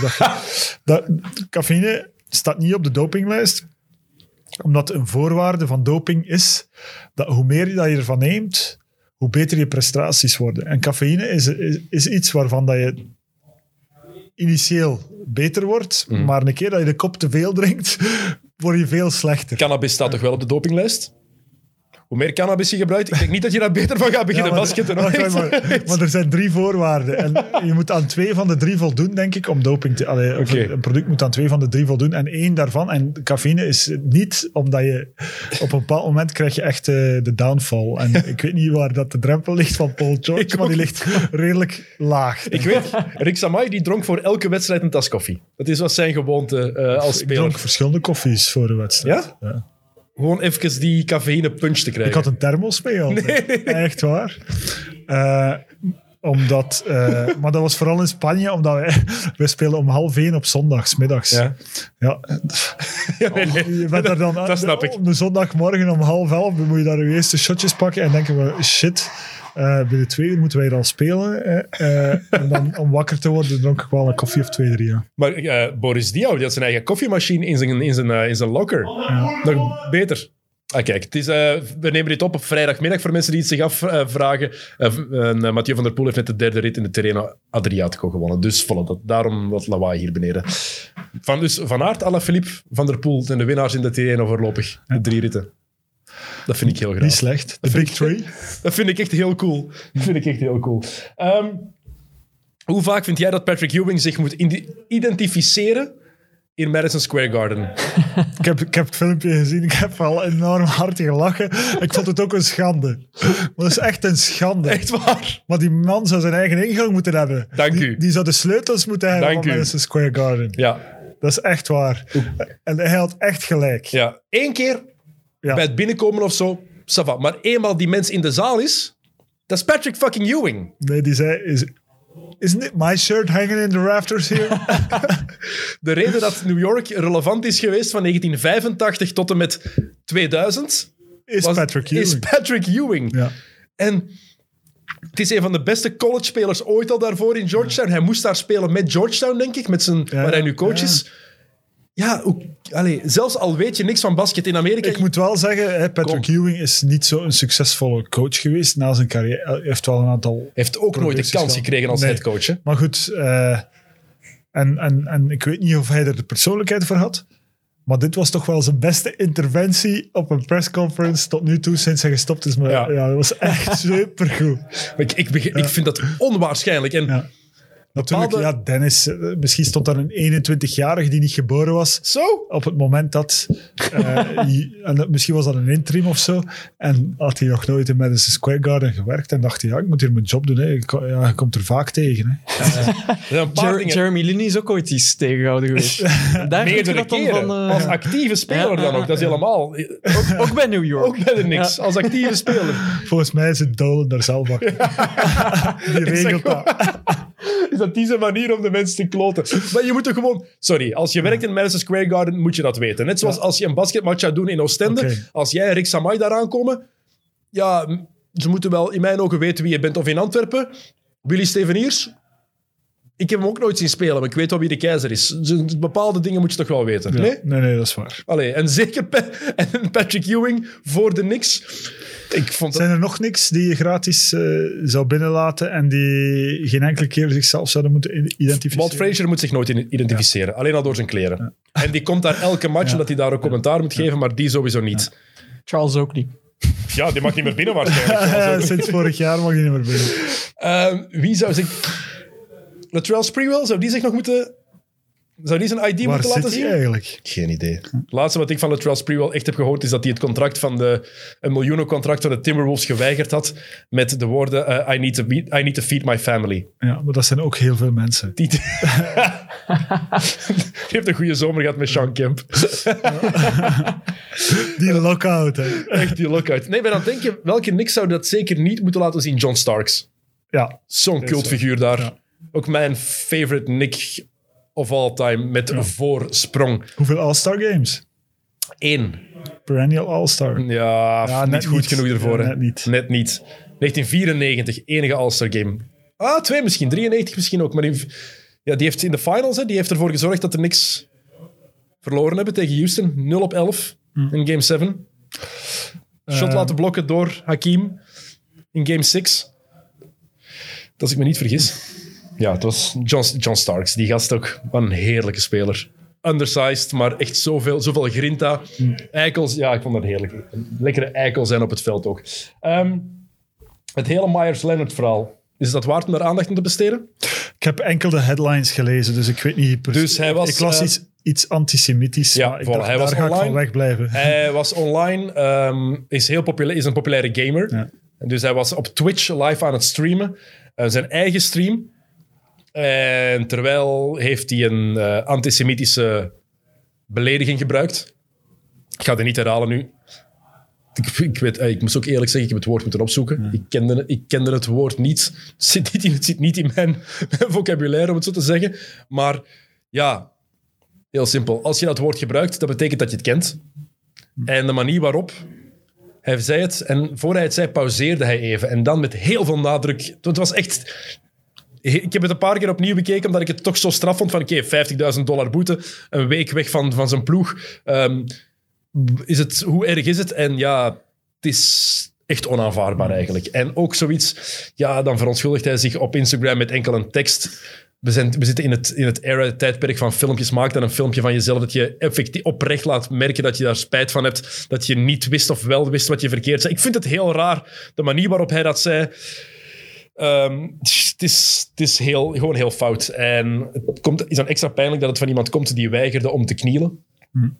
In de bubbel. Die dat zei uit respect voor waar hij vandaan komt, zijn omgeving, veel Militairen. militairen, voilà. Goed, Maar- we gaan daar niet te veel aan. Nee, maar, ik, maar, maar, ik, maar- waarom, ik, waarom ik dit aanraak is... Vind jij het goed dat de NBA hem beboet, maar niet zijn ploeg? Daarom vraag ik dat eigenlijk. Want hij wordt door de NBA krijgt hij een boete van 50.000 dollar en mag hij een week niet bij zijn ploeg zijn. moeten de Heat, moet Miami ook niet de kans krijgen om daarop in te grijpen? Want Heat culture, dat is iets Is waar zij niet- echt ja. voor staan. Hè? Daarom vooral. Is dat niet een beetje hetzelfde? Ik snap wat je zegt, Ja, maar Daarom vraag ik het je. de league en de teams is bijna... Voor mij is dat bijna een synoniem. Oké, zo. Dus eh, als er een schorsing is, is dat ook gedragen van... eh, heb ik het gevoel, is dat ook gedragen vanuit een team. Is dat genoeg een week schorsing Eh, voor, voor iets zeggen waarmee je een volledige bevolkingsgroep zwaar beledigt? Dat vraag ik me Eh, soms af of dat genoeg is, of dat het wel de taak is van de, de league om dat te doen of het- niet. Het is wat- heel ja, dubbel. wat is te veel en wat is te weinig? Ja, dat is een hele moeilijke, denk ik. Ja. Eh, Het signaal is wel gegeven dat het niet kan. Ik denk dat dat het belangrijkste is. Ik denk dat hij zelf ook wel... Ik vind het zo straf dat hij... ai, als je weet wat dat betekent, dat je dat dan ook effectief... Dat je, dat je zoiets zegt. Op je eigen livestream dan ook nog. Is trouwens contract met Twitch kwijtgeraakt. Hij was echt een, gamer. Hij verdiende veel geld met zijn streams en hij gaat daar... Gaat er nog heel veel spijt van hebben van die uitspraak, want dat is serieus, eh, serieus verlies geleden. Ehm, gisteren was het exact een jaar geleden dat de NBA is moeten stoppen met spelen door de corona-uitbraak. Hallucinant om die beelden nog eens terug te bekijken met die officials die ineens het veld op komen gelopen naar de scheidsrechters om te zeggen dat er niet gespeeld mag worden. En Gobert, die dan twee dagen daarvoor nog zo al lachend... En die twee dagen later besmet was. Ja, inderdaad. En dan nu blijkt dan dat het micro's aanraken, dat het eigenlijk niks of weinig uitmaakt, maar dat het toch niet op oppervlakte blijft hangen. Nog eens, ik heb al genoeg gezegd, ik ben geen viroloog. Ik doe niet alsof ik een amateur-viroloog ben. Er zijn heel veel mensen die dat online wel tof vinden om te doen, blijkbaar. Doe daar niet aan mee. Ik weet alleen, ik ben kotsbeu en ik vind het allemaal heel gevaarlijk. dus dat, dat is mijn, het enige waar ik, waar ik aan denk. Dat veel te veel mensen dat daar eh, eh, van afgezien hebben. Maar de gevolgen daarvan zijn wel gigantisch geweest. We weten allemaal het dagelijks leven, maar dit is een NBA-podcast, dus ook voor de NBA zelf. En ik vraag me af hoeveel gevolgen, hoe hard de NBA dat nog gaat voelen. Financieel, langs één kant, maar ook daardoor is er wel een debat nog meer gekomen over mentale welzijn van spelers. Dat is vooral in de bubbel naar buiten gekomen. Dankzij Kevin Love en DeMar DeRozan werd er al meer over gepraat daarvoor. Maar ik heb het gevoel dat er door die corona-break en door wat er gebeurd is, dat het daardoor nog meer bespreekbaar is geworden. Wat ik alleen maar kan toejuichen, eerlijk gezegd. Ben je Ja. het daarmee eens? Of is dat... Ja, we zitten ook in een, in een, in een, in- in een soort van tijdsgeest waar dat niet alleen in de NBA, maar ook breder ehm, bespreekbaar wordt. Eh, zeker binnen de sport ook. Ehm, en ik, ik snap dat wel. eh, dat dat bespreekbaar moet gemaakt worden. Want het, naar de buitenwereld toe, wij zien altijd eh, van buitenaf zien wij eh, de goede kanten altijd, maar het zijn niet alleen de goede kanten. Hè. En, en, en we- staan ons vaak blind op het geld dat in die wereld omgaat, maar dat is ook niet het enige dat telt. Want dat wordt dan vaak gezegd. Ja, multimiljonair, hoe kan, hoe, hoe kan jij je nu slecht voelen? Ja, dat, staat er, dat staat totaal los van elkaar. En ik vind het wel belangrijk, en ik hoop dat dat besef er ook meer en meer aan het komen is van... Het is niet omdat je een bepaalde privileges hebt in je leven, of omdat je heel veel geld verdient en een mooie vrouw hebt, of een mooie man hebt, of whatever it is, dat je mentaal je goed voelt. Dat staat los van elkaar. Nee, je moet niet per se nee. iets meegemaakt En- en- hebben ja, om zonder, je slecht te ja, voelen. En zonder afbreuk te willen doen aan, aan, eh, aan wat andere mensen meemaken. Topsport aan zich is op mentaal vlak geen cadeau. hè. En wel daarom dat ik er met jou over wilde praten. Eigenlijk. Omdat jij hebt jarenlang op het hoogste niveau gespeeld in Europa. Op, in een periode waarin er veel minder aandacht was voor mentale gezondheid, denk ik. Of werd daar bij jullie wel aandacht aan besteed? Nee, Bij Real, bij CSKA Moskou, twee van de grootste clubs in Europa. nee. Ik denk dat dat nu wel meer het geval is. Ja, Bij eh, Europese alhoewel ploegen dat er wel vaak, hè, bij die twee teams wat je nu aanhaalt, wordt er wel een klimaat gecreëerd waarbinnen je wel makkelijker kan functioneren. Eh, Maar individueel, Thomas, het hangt toch, maakt toch niet veel... Als jij, als jij nu iemand maar zou zijn druk, geweest... Mhm. ja, maar de druk die je ervaart is de druk die, die er is. Eh, Maar als je al zei- mentaal ja. brozer bent... is dat moeilijk. Dan kan Ik heb extra druk daarbij. Ik heb jongens daar onderdoor zien gaan. Ja? Eh, omdat je, ik vergeleek het altijd. Hè. Ik heb nog even aan de universiteit gestudeerd. Hè. En dan had je mondelinge examens. En ik zei, ik heb twee keer per week een mondelinge examen. De stress die je daarvoor voelt, die heb ik twee keer per week. Een heel jaar lang bijna. Eh, dus zo moet je het je voorstellen. Een carrière is een aaneenschakeling van stressmomenten. Eh, Vinden, vinden, wij, vinden wij analisten en journalisten en gewoon het publiek profsport te gemakkelijk voor wat het eigenlijk is? Want je praat nu over twee keer een examen. Als ik denk aan mijn mondeling examen wiskunde in het zesde, ik krijg daar terug klamme handen van. Ik ga er niet over, niet over liegen. Ja, maar natuurlijk, eh, iedereen gaat er op zijn eigen manier mee om. Maar de, de druk is wel enorm. En, en, en je went er wel een stuk aan, maar, maar, maar het is niet dat je daarvan geniet. Ehm, dus, en er zijn spelers die daar immuun voor zijn ook. Hè. Zoals Eh, Luka Doncic. Ja, bijvoorbeeld. Er zijn eh, spelers die daar geen last van hebben, maar het gros is daar wel mee bezig. En het gros is, zit echt wel in een... ehm, ja, je bent veel eisend voor jezelf, waardoor je jezelf ook nog heel veel druk oplegt. Dus, dus de, eigenlijk de makkelijkste momenten waren heel vaak de momenten dat, dat, dat een match begonnen was. en dan zat je eigenlijk in een soort tunnel waar die toch onomkeerbaar was en dan moest je er gewoon door. Maar, maar, maar oh, het valt echt niet te onderschatten eh, wat dat betekent. Eh, ook de combinatie met, ehm, met voor de meesten blessures. De- iedereen heeft wel blessures gedurende zijn carrière, dus dat is echt wel ehm, een- ja, toch wel een gegeven waar je eigenlijk telkens gaat twijfelen van waar gaat dit naartoe? Eh, heel veel onzekerheid. Ik, had, ik heb ook een jaar ehm, toch wel last gehad van slapeloosheid, omdat ik een blessure had en een aflopend contract. en dat ik dacht van, oei, dit komt niet goed. En eh, dat ik toch wel een aantal maanden echt gesukkeld heb met slapeloosheid. Op relatief jonge leeftijd zelfs. Dus ja, en ik was nog relatief, denk ik, drukbestendig en ik kon daar wel allemaal mee om. Dus eh, het is heel vaak ook geen cadeau. En dat staat echt volledig los van, van het financiële en van... eh, het is echt wel veel eisend en eh, het is niet iedereen gegeven. En als je dan al mentale problemen hebt, of je hebt het moeilijker sowieso van, van kleins af aan, of je bent daar gewoon... Sommige mensen hebben dat nu eenmaal. Het is gewoon de Of je realiteit. hebt gewoon ook... eh, ik heb heel vaak gezien dat jongens ook nog... eh, ik had het voordeel dan nog dat mijn enige zorg was van te moeten presteren. Maar ik heb ook jongens gezien, eh Amerikaan en niet-Amerikaan, ook jong- jongens uit het Oostblok, die ook nog eh, een hele rugzak meesleepten van familiaal, eh, ehm, ik ga niet zeggen problemen, maar toch issues en, en zaken die ook voor hun families moesten, familie moesten zorgen en waar alle hoop op hen gevestigd werd. Ehm, dat is niet altijd zo makkelijk. En daarom dat ik blij ben dat vandaag dat dat plots wel bespreekbaar wordt. En dat men, en dat, dat is ook wel, ehm, heeft ook wel te maken met de generatie van vandaag. Die mondiger is geworden, die ook, heb ik het gevoel, opener is, die eh, ook gewoon zijn van zich een stukje bloot te geven, eh, ook communicatief, die eh, de wereld in een handpalm hebben, zeg ik altijd. Dus die ook veel meer manieren hebben om daar open over te zijn en te communiceren. Ehm, ik denk dan automatisch ook aan wat Kyrie Irving heeft gezegd, dat, dat toen hij even is weg geweest van de Nets, los van het feit dat hij had mogen communiceren naar zijn club toe, moeten we niet meer beginnen, moeten we een, ja, een mentaal probleem niet meer beginnen zien als een echte blessure ook? Dat is iets waar ik, ik, heb het, ik vind het interessant om over na te denken, omdat als iemand zijn enkel verstuikt, is vier weken oud, enkel blessure klaar. Maar als iemand mentaal echt niet kan functioneren, dat hij zo diep zit of zij zo diep zit, Maar kijk, ik dat denk het dat, niet er, gaat. ja, ik denk dat er alles moet aan gedaan worden om een omgeving te creëren waarin dat die kans gereduceerd wordt. Of als het probleem zich echt voordoet, dat men er alles aan doet om, om, om, eh, om die atleet te helpen. Maar natuurlijk, het is ook een soort eh, natuurlijk selectieproces bijna, dat inherent is aan topsport. Eh, net zoals fysieke problemen eh, dat zijn. En, en, en waarin ook soms ja, die selectie gebeurt en waarin diegenen die er dan immuun voor zijn, uiteindelijk nog altijd de besten zullen zijn. Eh, Maar dat er een kader moet gecreëerd worden waarin eh, veel meer bespreekbaar moet zijn, waarin er veel meer eh, ondersteuning mogelijk is, sowieso. En gelukkig zijn ze daar meer en meer mee bezig. En nog twee dingen.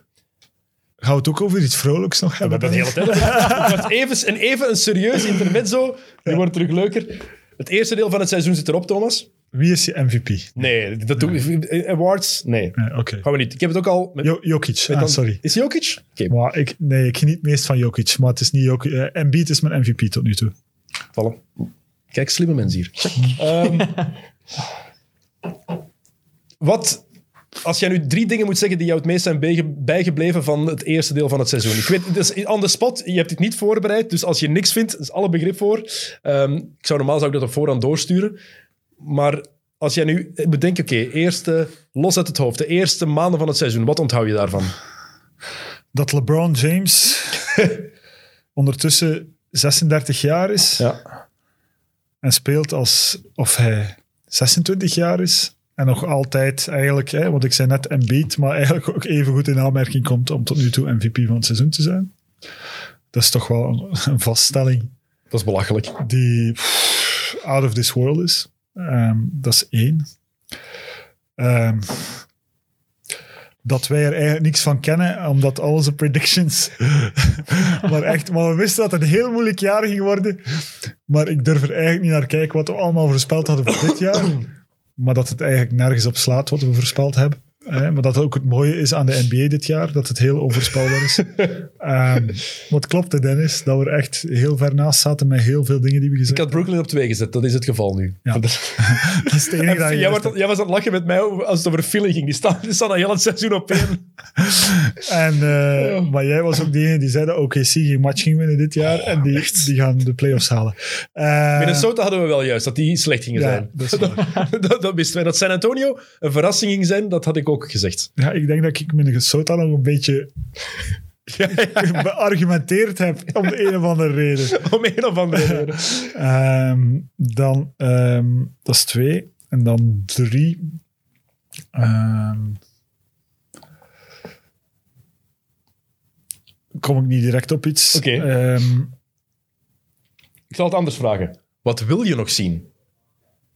In de rest van het reguliere seizoen. Want ik heb het gevoel... wel, mijn derde is misschien Utah. Ik, ik kan daar Ja. wel van genieten van Utah. Absoluut. Eh, en ik gun Quinn Snyder dat heel erg. Eh, Ik heb daar zoveel schrik van van Quinn Snyder als ik die zie op de, op de bank. Echt. maar ehm, Die zou perfect in Peaky Blinders passen ook trouwens. Als hij als hij die een Brits accent geeft van Birmingham. Echt, ik vind dat, eh, met Ja. de, de haar met die gel zo goed daarachter. Ja. Enige coach die altijd lage zwarte fans draagt trouwens. Skinny jeans en, en zwarte fans. Ik, vond, ik vind dat straf. bonuspunten. Ja, ik ben absoluut bonuspunten. Eh, maar ehm, ja, die toch nog. ehm, ik heb vandaag al een paar keer gezegd van eh, je moet vooral een goede people manager zijn, maar die toch toont dat je met dat, je toch, dat er toch nog zoiets bestaat, hè, Popovic buiten beschouwing gelaten, als een systeem. Als eh, we gaan eens recruiten, en we gaan eens een team bouwen dat chemistry heeft, dat alle assets heeft, dat daarom niet de grootste sterren heeft, maar dat puur op basis van chemistry en een team en eh, een tactische basis resultaat kan halen. En dat vind ik wel, eh, ja, dat vind ik wel een verademing een beetje soms in, in, in, in, in de superstar game en, en het feit dat we eh, over de, de drie supersterren van Brooklyn bezig zijn en dat we ons afvragen van hoeveel eh, supersterren moeten er samen zitten om een, een championship te winnen. Waarom kan het niet Utah zijn? Dus jij vindt zowel Mitchell als Gobert geen supersterren. Maar ze worden betaald als supersterren. maar maar, maar eh, het zijn niet Steph Curry, James Harden, LeBron James, eh, Kevin Durant. Dat zijn ze niet. Dat Donovan Mitchell wordt wel een beetje onderschat. Vind ik Ja, nog dat altijd. is waar. Maar ik denk toch dat hij niet dat aura heeft en, die- en die impact zou hebben, moest hij ergens anders zitten. Het is ook Utah, hè? En het is Utah gewoon. Eh, er is daar ook niks anders om te doen, dus dat is een voordeel. Ja, je kan er fantastisch snowboarden, blijkbaar. Ja. Heel het jaar door. Maar dat mogen ze niet. dat is waar. Maar, eh, eh, maar dat vind ik wel een verademing. En dat je dan ook ziet dat een, spelers, een speler als Joe Ingles, eh, die eigenlijk een pure roleplayer is, toch nog impact kan hebben eh, in de NBA. Ik had nooit gedacht dat hij de NBA ging halen, zelfs toen ik, Ik hem bij. Barcelona zag spelen. Dacht ik, Ik heb daar vaak tegen gespeeld. En ik vond hij niet goed genoeg goed- bij Barcelona. ik Gewoon vond- van, ja, oké, ik speler. vond, ik vond dat een roleplayer bij Ja. Barcelona. Nu scoort hij denk ik een punt of twaalf gemiddeld. Maar is dat eigenlijk bijna de sleutel tot dat succes? En dan denk ik van... hmm, dus er kan toch nog iets anders dan enkel eh, het, eh, het, het, het, het samenstellen van al die superstars om een titel te proberen. En die scouts die zien dan toch ook iets wat ik wat heel veel mensen niet zien. Ik zeg het, Joe Ingles bij Barcelona. Ik had daar echt geen NBA-speler in gezien. En toch zien de scouts van de Clippers eerst, want die hebben hem eerst een try-out gegeven en dan Utah van oeh, die kan dat bijbrengen, wel, dat ja, hij bijbrengen. heeft wel size, hij kan shotten. Maar en- Eh, ja, oké, maar en hij snapt het spel. Ehm, En het is ook een slimme, het is ook, ik ken hem een beetje, het is ook gewoon een slimme gast. Maar goed, dat dat nog kan eh, in de NBA van vandaag, dat vind ik echt een, eh, een opluchting en een. En het is echt een ploeg die heel mooi basketbal speelt. Ja. Die heeft dat echt een toffe ploeg. En ze hebben zelfs Jordan Clarkson, een respectabele NBA-speler, gemaakt. Ja. Een gast die de bal afgeeft soms. Niet vaak, maar hij geeft hem soms wel af. Wat wil jij nog zien in het tweede deel van het seizoen? Reguliere seizoen. Want ik, ik heb het moeilijk met de... hoe moet ik het zeggen? Met hoe we het reguliere seizoen compleet devalueren. Ja, dit jaar iets beter, omdat ik echt, eh, ik keek er echt naar uit ook. Na die bubbel van vorig jaar, die ik zo beu was als ik al pap, eh, keek ik ook wel uit naar het reguliere seizoen. En het delivert wel. Ik vind dat er een beetje veel matchen nog wegvallen door COVID, maar eh, het is wel een, een leuk seizoen om te volgen. Ehm, ik zou graag willen dat het Oosten een beetje beter wordt, maar ik vrees ervoor. Ehm, ik zou graag hebben dat Miami wat meer matchen wint eh, in de tweede seizoenshelft. Ze staan nu op 19 en 18. Ja, De vijfde plek. ze- dat is al een serieuze eh, comeback. Komen En- van ver. Ja, en eh, we zullen zien hoeveel Jimmy Butler nog in de tank zitten heeft om, om ze nog een paar plaatsen te laten stijgen. Heb je die gele shirts gezien waar ze van 18 gespeeld hebben? Dat, ik kon alleen maar denken aan die serie tussen Miami en Indiana. Een paar keer... Ja, Indiana speelde in dat geel, hè. Dat is... Ja. Nee, Maar niet meer doen. allee, ik stoor me soms wel aan al die designs. Het momenteel. zijn er te veel. Echt, zijn er veel te Elk veel. team heeft nu 10, 15 designs. En ik denk dan van, jongens, doe eens gewoon. En wees eens gewoon de Celtics. Ja, de City jersey. Ja, en dan ja. another City jersey. En dan... Ja, de Celtics, die shirt dat ze nu... Die, eh, de, de, de vlaggen eigenlijk. De kampioenschaps... Ja. Ja. nee, dat, dat, Doe dat niet. Doe dat Allee, niet, de. Celtics en de Bulls en, de, en respecteer nu even. Er zijn er gewoon te veel. eh, af en toe mag dat, hè. Een retro shirt of een ja, ik speciaal zag shirt. Brooklyn ook weer deze week met een shirt dat ik nog nooit gezien had. En dan dacht Afgelopen nacht speelden ze met die, die, die Subway shirts. ja, die, Ja. Die, die lettering dat is effectief van de metro van New York. ja. Krak Dus, hetzelfde. ehm, dus eh, wat waren we aan het zeggen? Wat, wat wil je nog zien van het, in het tweede deel van het seizoen? Eh, ik wil nog heel veel Jokic zien. Oh, ja. Ik wil nog ehm, heel veel Doncic zien ook. Dat zijn toch de twee... Als ik 's morgens de stats open doe, dat zijn de eerste twee die ik check. Ja? Ja en de highlights. Omdat ik toch vind dat die iets hebben dat het spel overstijgt.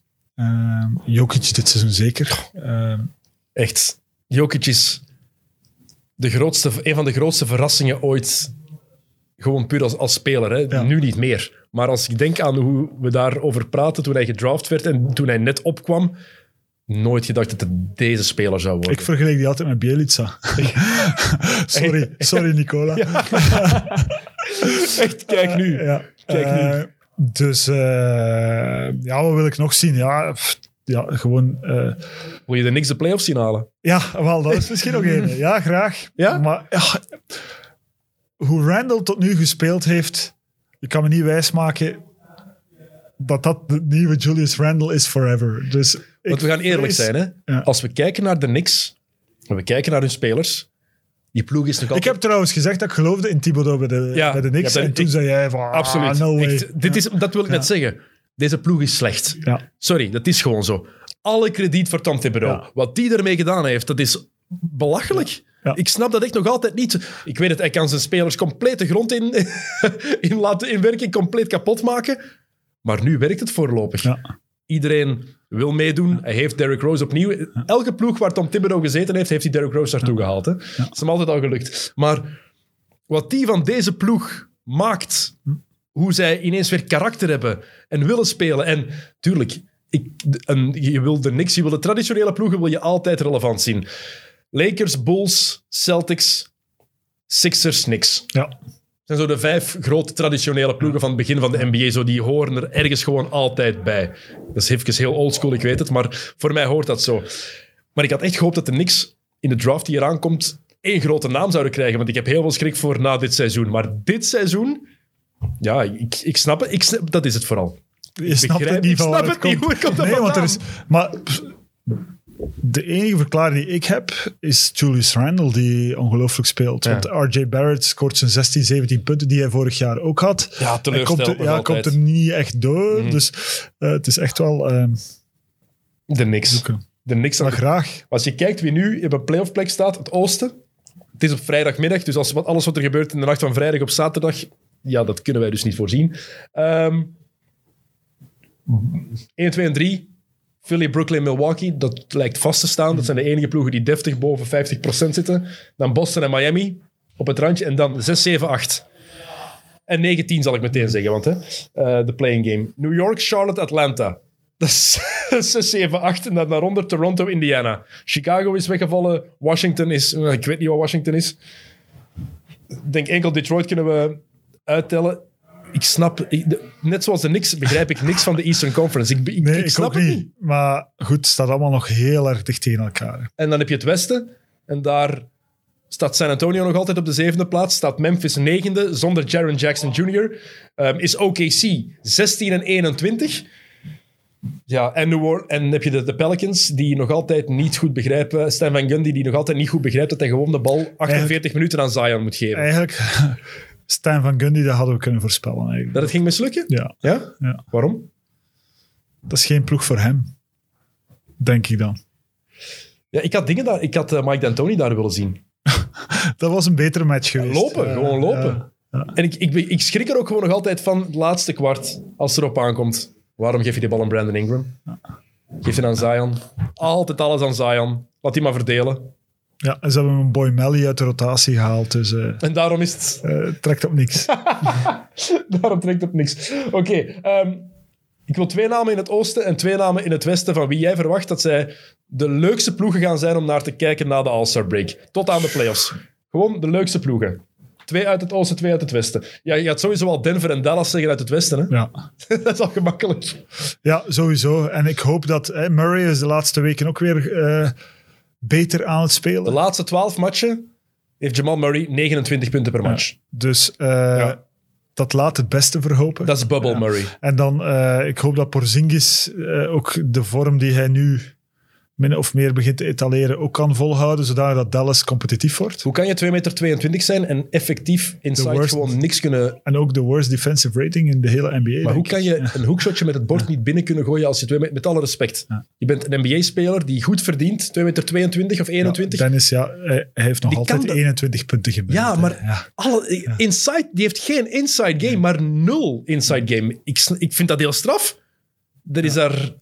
Maar goed, heeft eh, geen moves. Ja. hij is de sleutel tot succes van Dallas. En ik hoop dat ze een beetje meer matchen gaan winnen. Maar dan moeten ze net iets minder de bal aan Luca ook geven. Eh, met al begint- mijn liefde voor Luca, maar het is echt Luca James Harden-achtig te worden Ja, ja. soms. Hè? Maar eh, ik denk niet dat het Luca zijn fout is. Ik heb echt het gevoel dat iedereen zegt van pff, we hebben Luca, we gaan hem de bal geven, hij zal er wel iets goeds mee doen.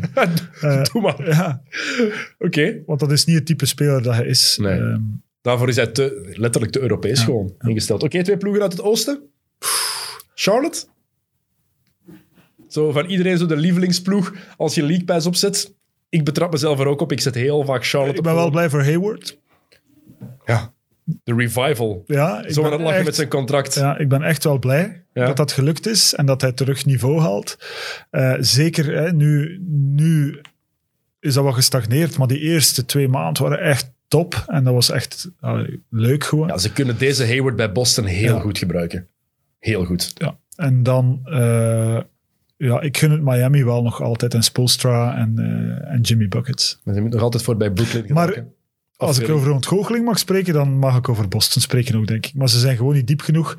Eh, en Kemba Walker is gewoon niet goed genoeg. Gaat Harrison Barnes het verschil maken? Want daar gaan ze blijkbaar voor gaan. Harrison. Barnes. Ik denk het niet. Tristan Thompson weg. Ja, dat is, Iedereen is daar super enthousiast over bij de Celtics. Ik zie het niet. Ah, ik zie niet waarom dat hun ploeg zoveel beter zou maken. Dus dan kan Tatum naar de drie, Jalen Brown naar de twee. En dan gaat ehm, Barnes de small ball four zijn. Met Thijs op de vijf. dat is het. Ja, dat, dat, dat is een dubbel probleem. Hè. Hun point guard, hè. Walker, is net iets te onbetrouwbaar. En ze hebben ge- eigenlijk Thijs die het goed doet voor zijn capaciteiten. Maar dat is niet goed genoeg. Dat laatste is heel belangrijk. Voor zijn capaciteiten. Doet hij het is- echt zeer goed, maar, maar daar zijn ze niet goed genoeg. En ze hebben geen bank. Eh, ze hebben echt geen bank. Jeff Teague is dat. Nee, nee. Ze hebben wel een goede rookie, vind ik. Richard. Die, hoe heet die Pritchard? Ja. Peyton. Peyton Pritchard. Die vind ik De- nog wel cool. De meest typische Midwest-Amerikaanse gast in mijn Ja. ogen. Een blanke kerel die Peyton Pritchard heet. Die perfect van zo, met zo'n met zo'n eh, een graandingetje in zijn mond op een tractor zit. In mijn ogen toch. En nog één laatste vraag. Is Brooklyn in jouw ogen ook effectief de favoriet voor het oosten, zoals iedereen zegt? Of heb je hetzelfde als mij? Ik zet er mijn geld niet op. Ik zet mijn geld op Philly. Dank u. Ik ook. Voilà. Hier is Jokke gewoon lachen. gewoon lachen. Ja, nee, het is gewoon... Allee, ik moet dan hopen dat Durant beter wordt. En gezond, ja. In mijn ogen, ja, zijn ze dan echt onklopbaar. Nee, ik denk het niet. Echt. Philly heeft in mijn ogen ook alle, alle wapens om het Brooklyn moeilijk te maken. Wij, wij gaan voor Philly. Wij gaan voor Philly. Oké, goed. We gaan afronden. Ja. Sam Kerkers komt Onze hier ook net op erop. zijn horloge tikken. We gingen, het was sowieso de laatste vraag, Sam.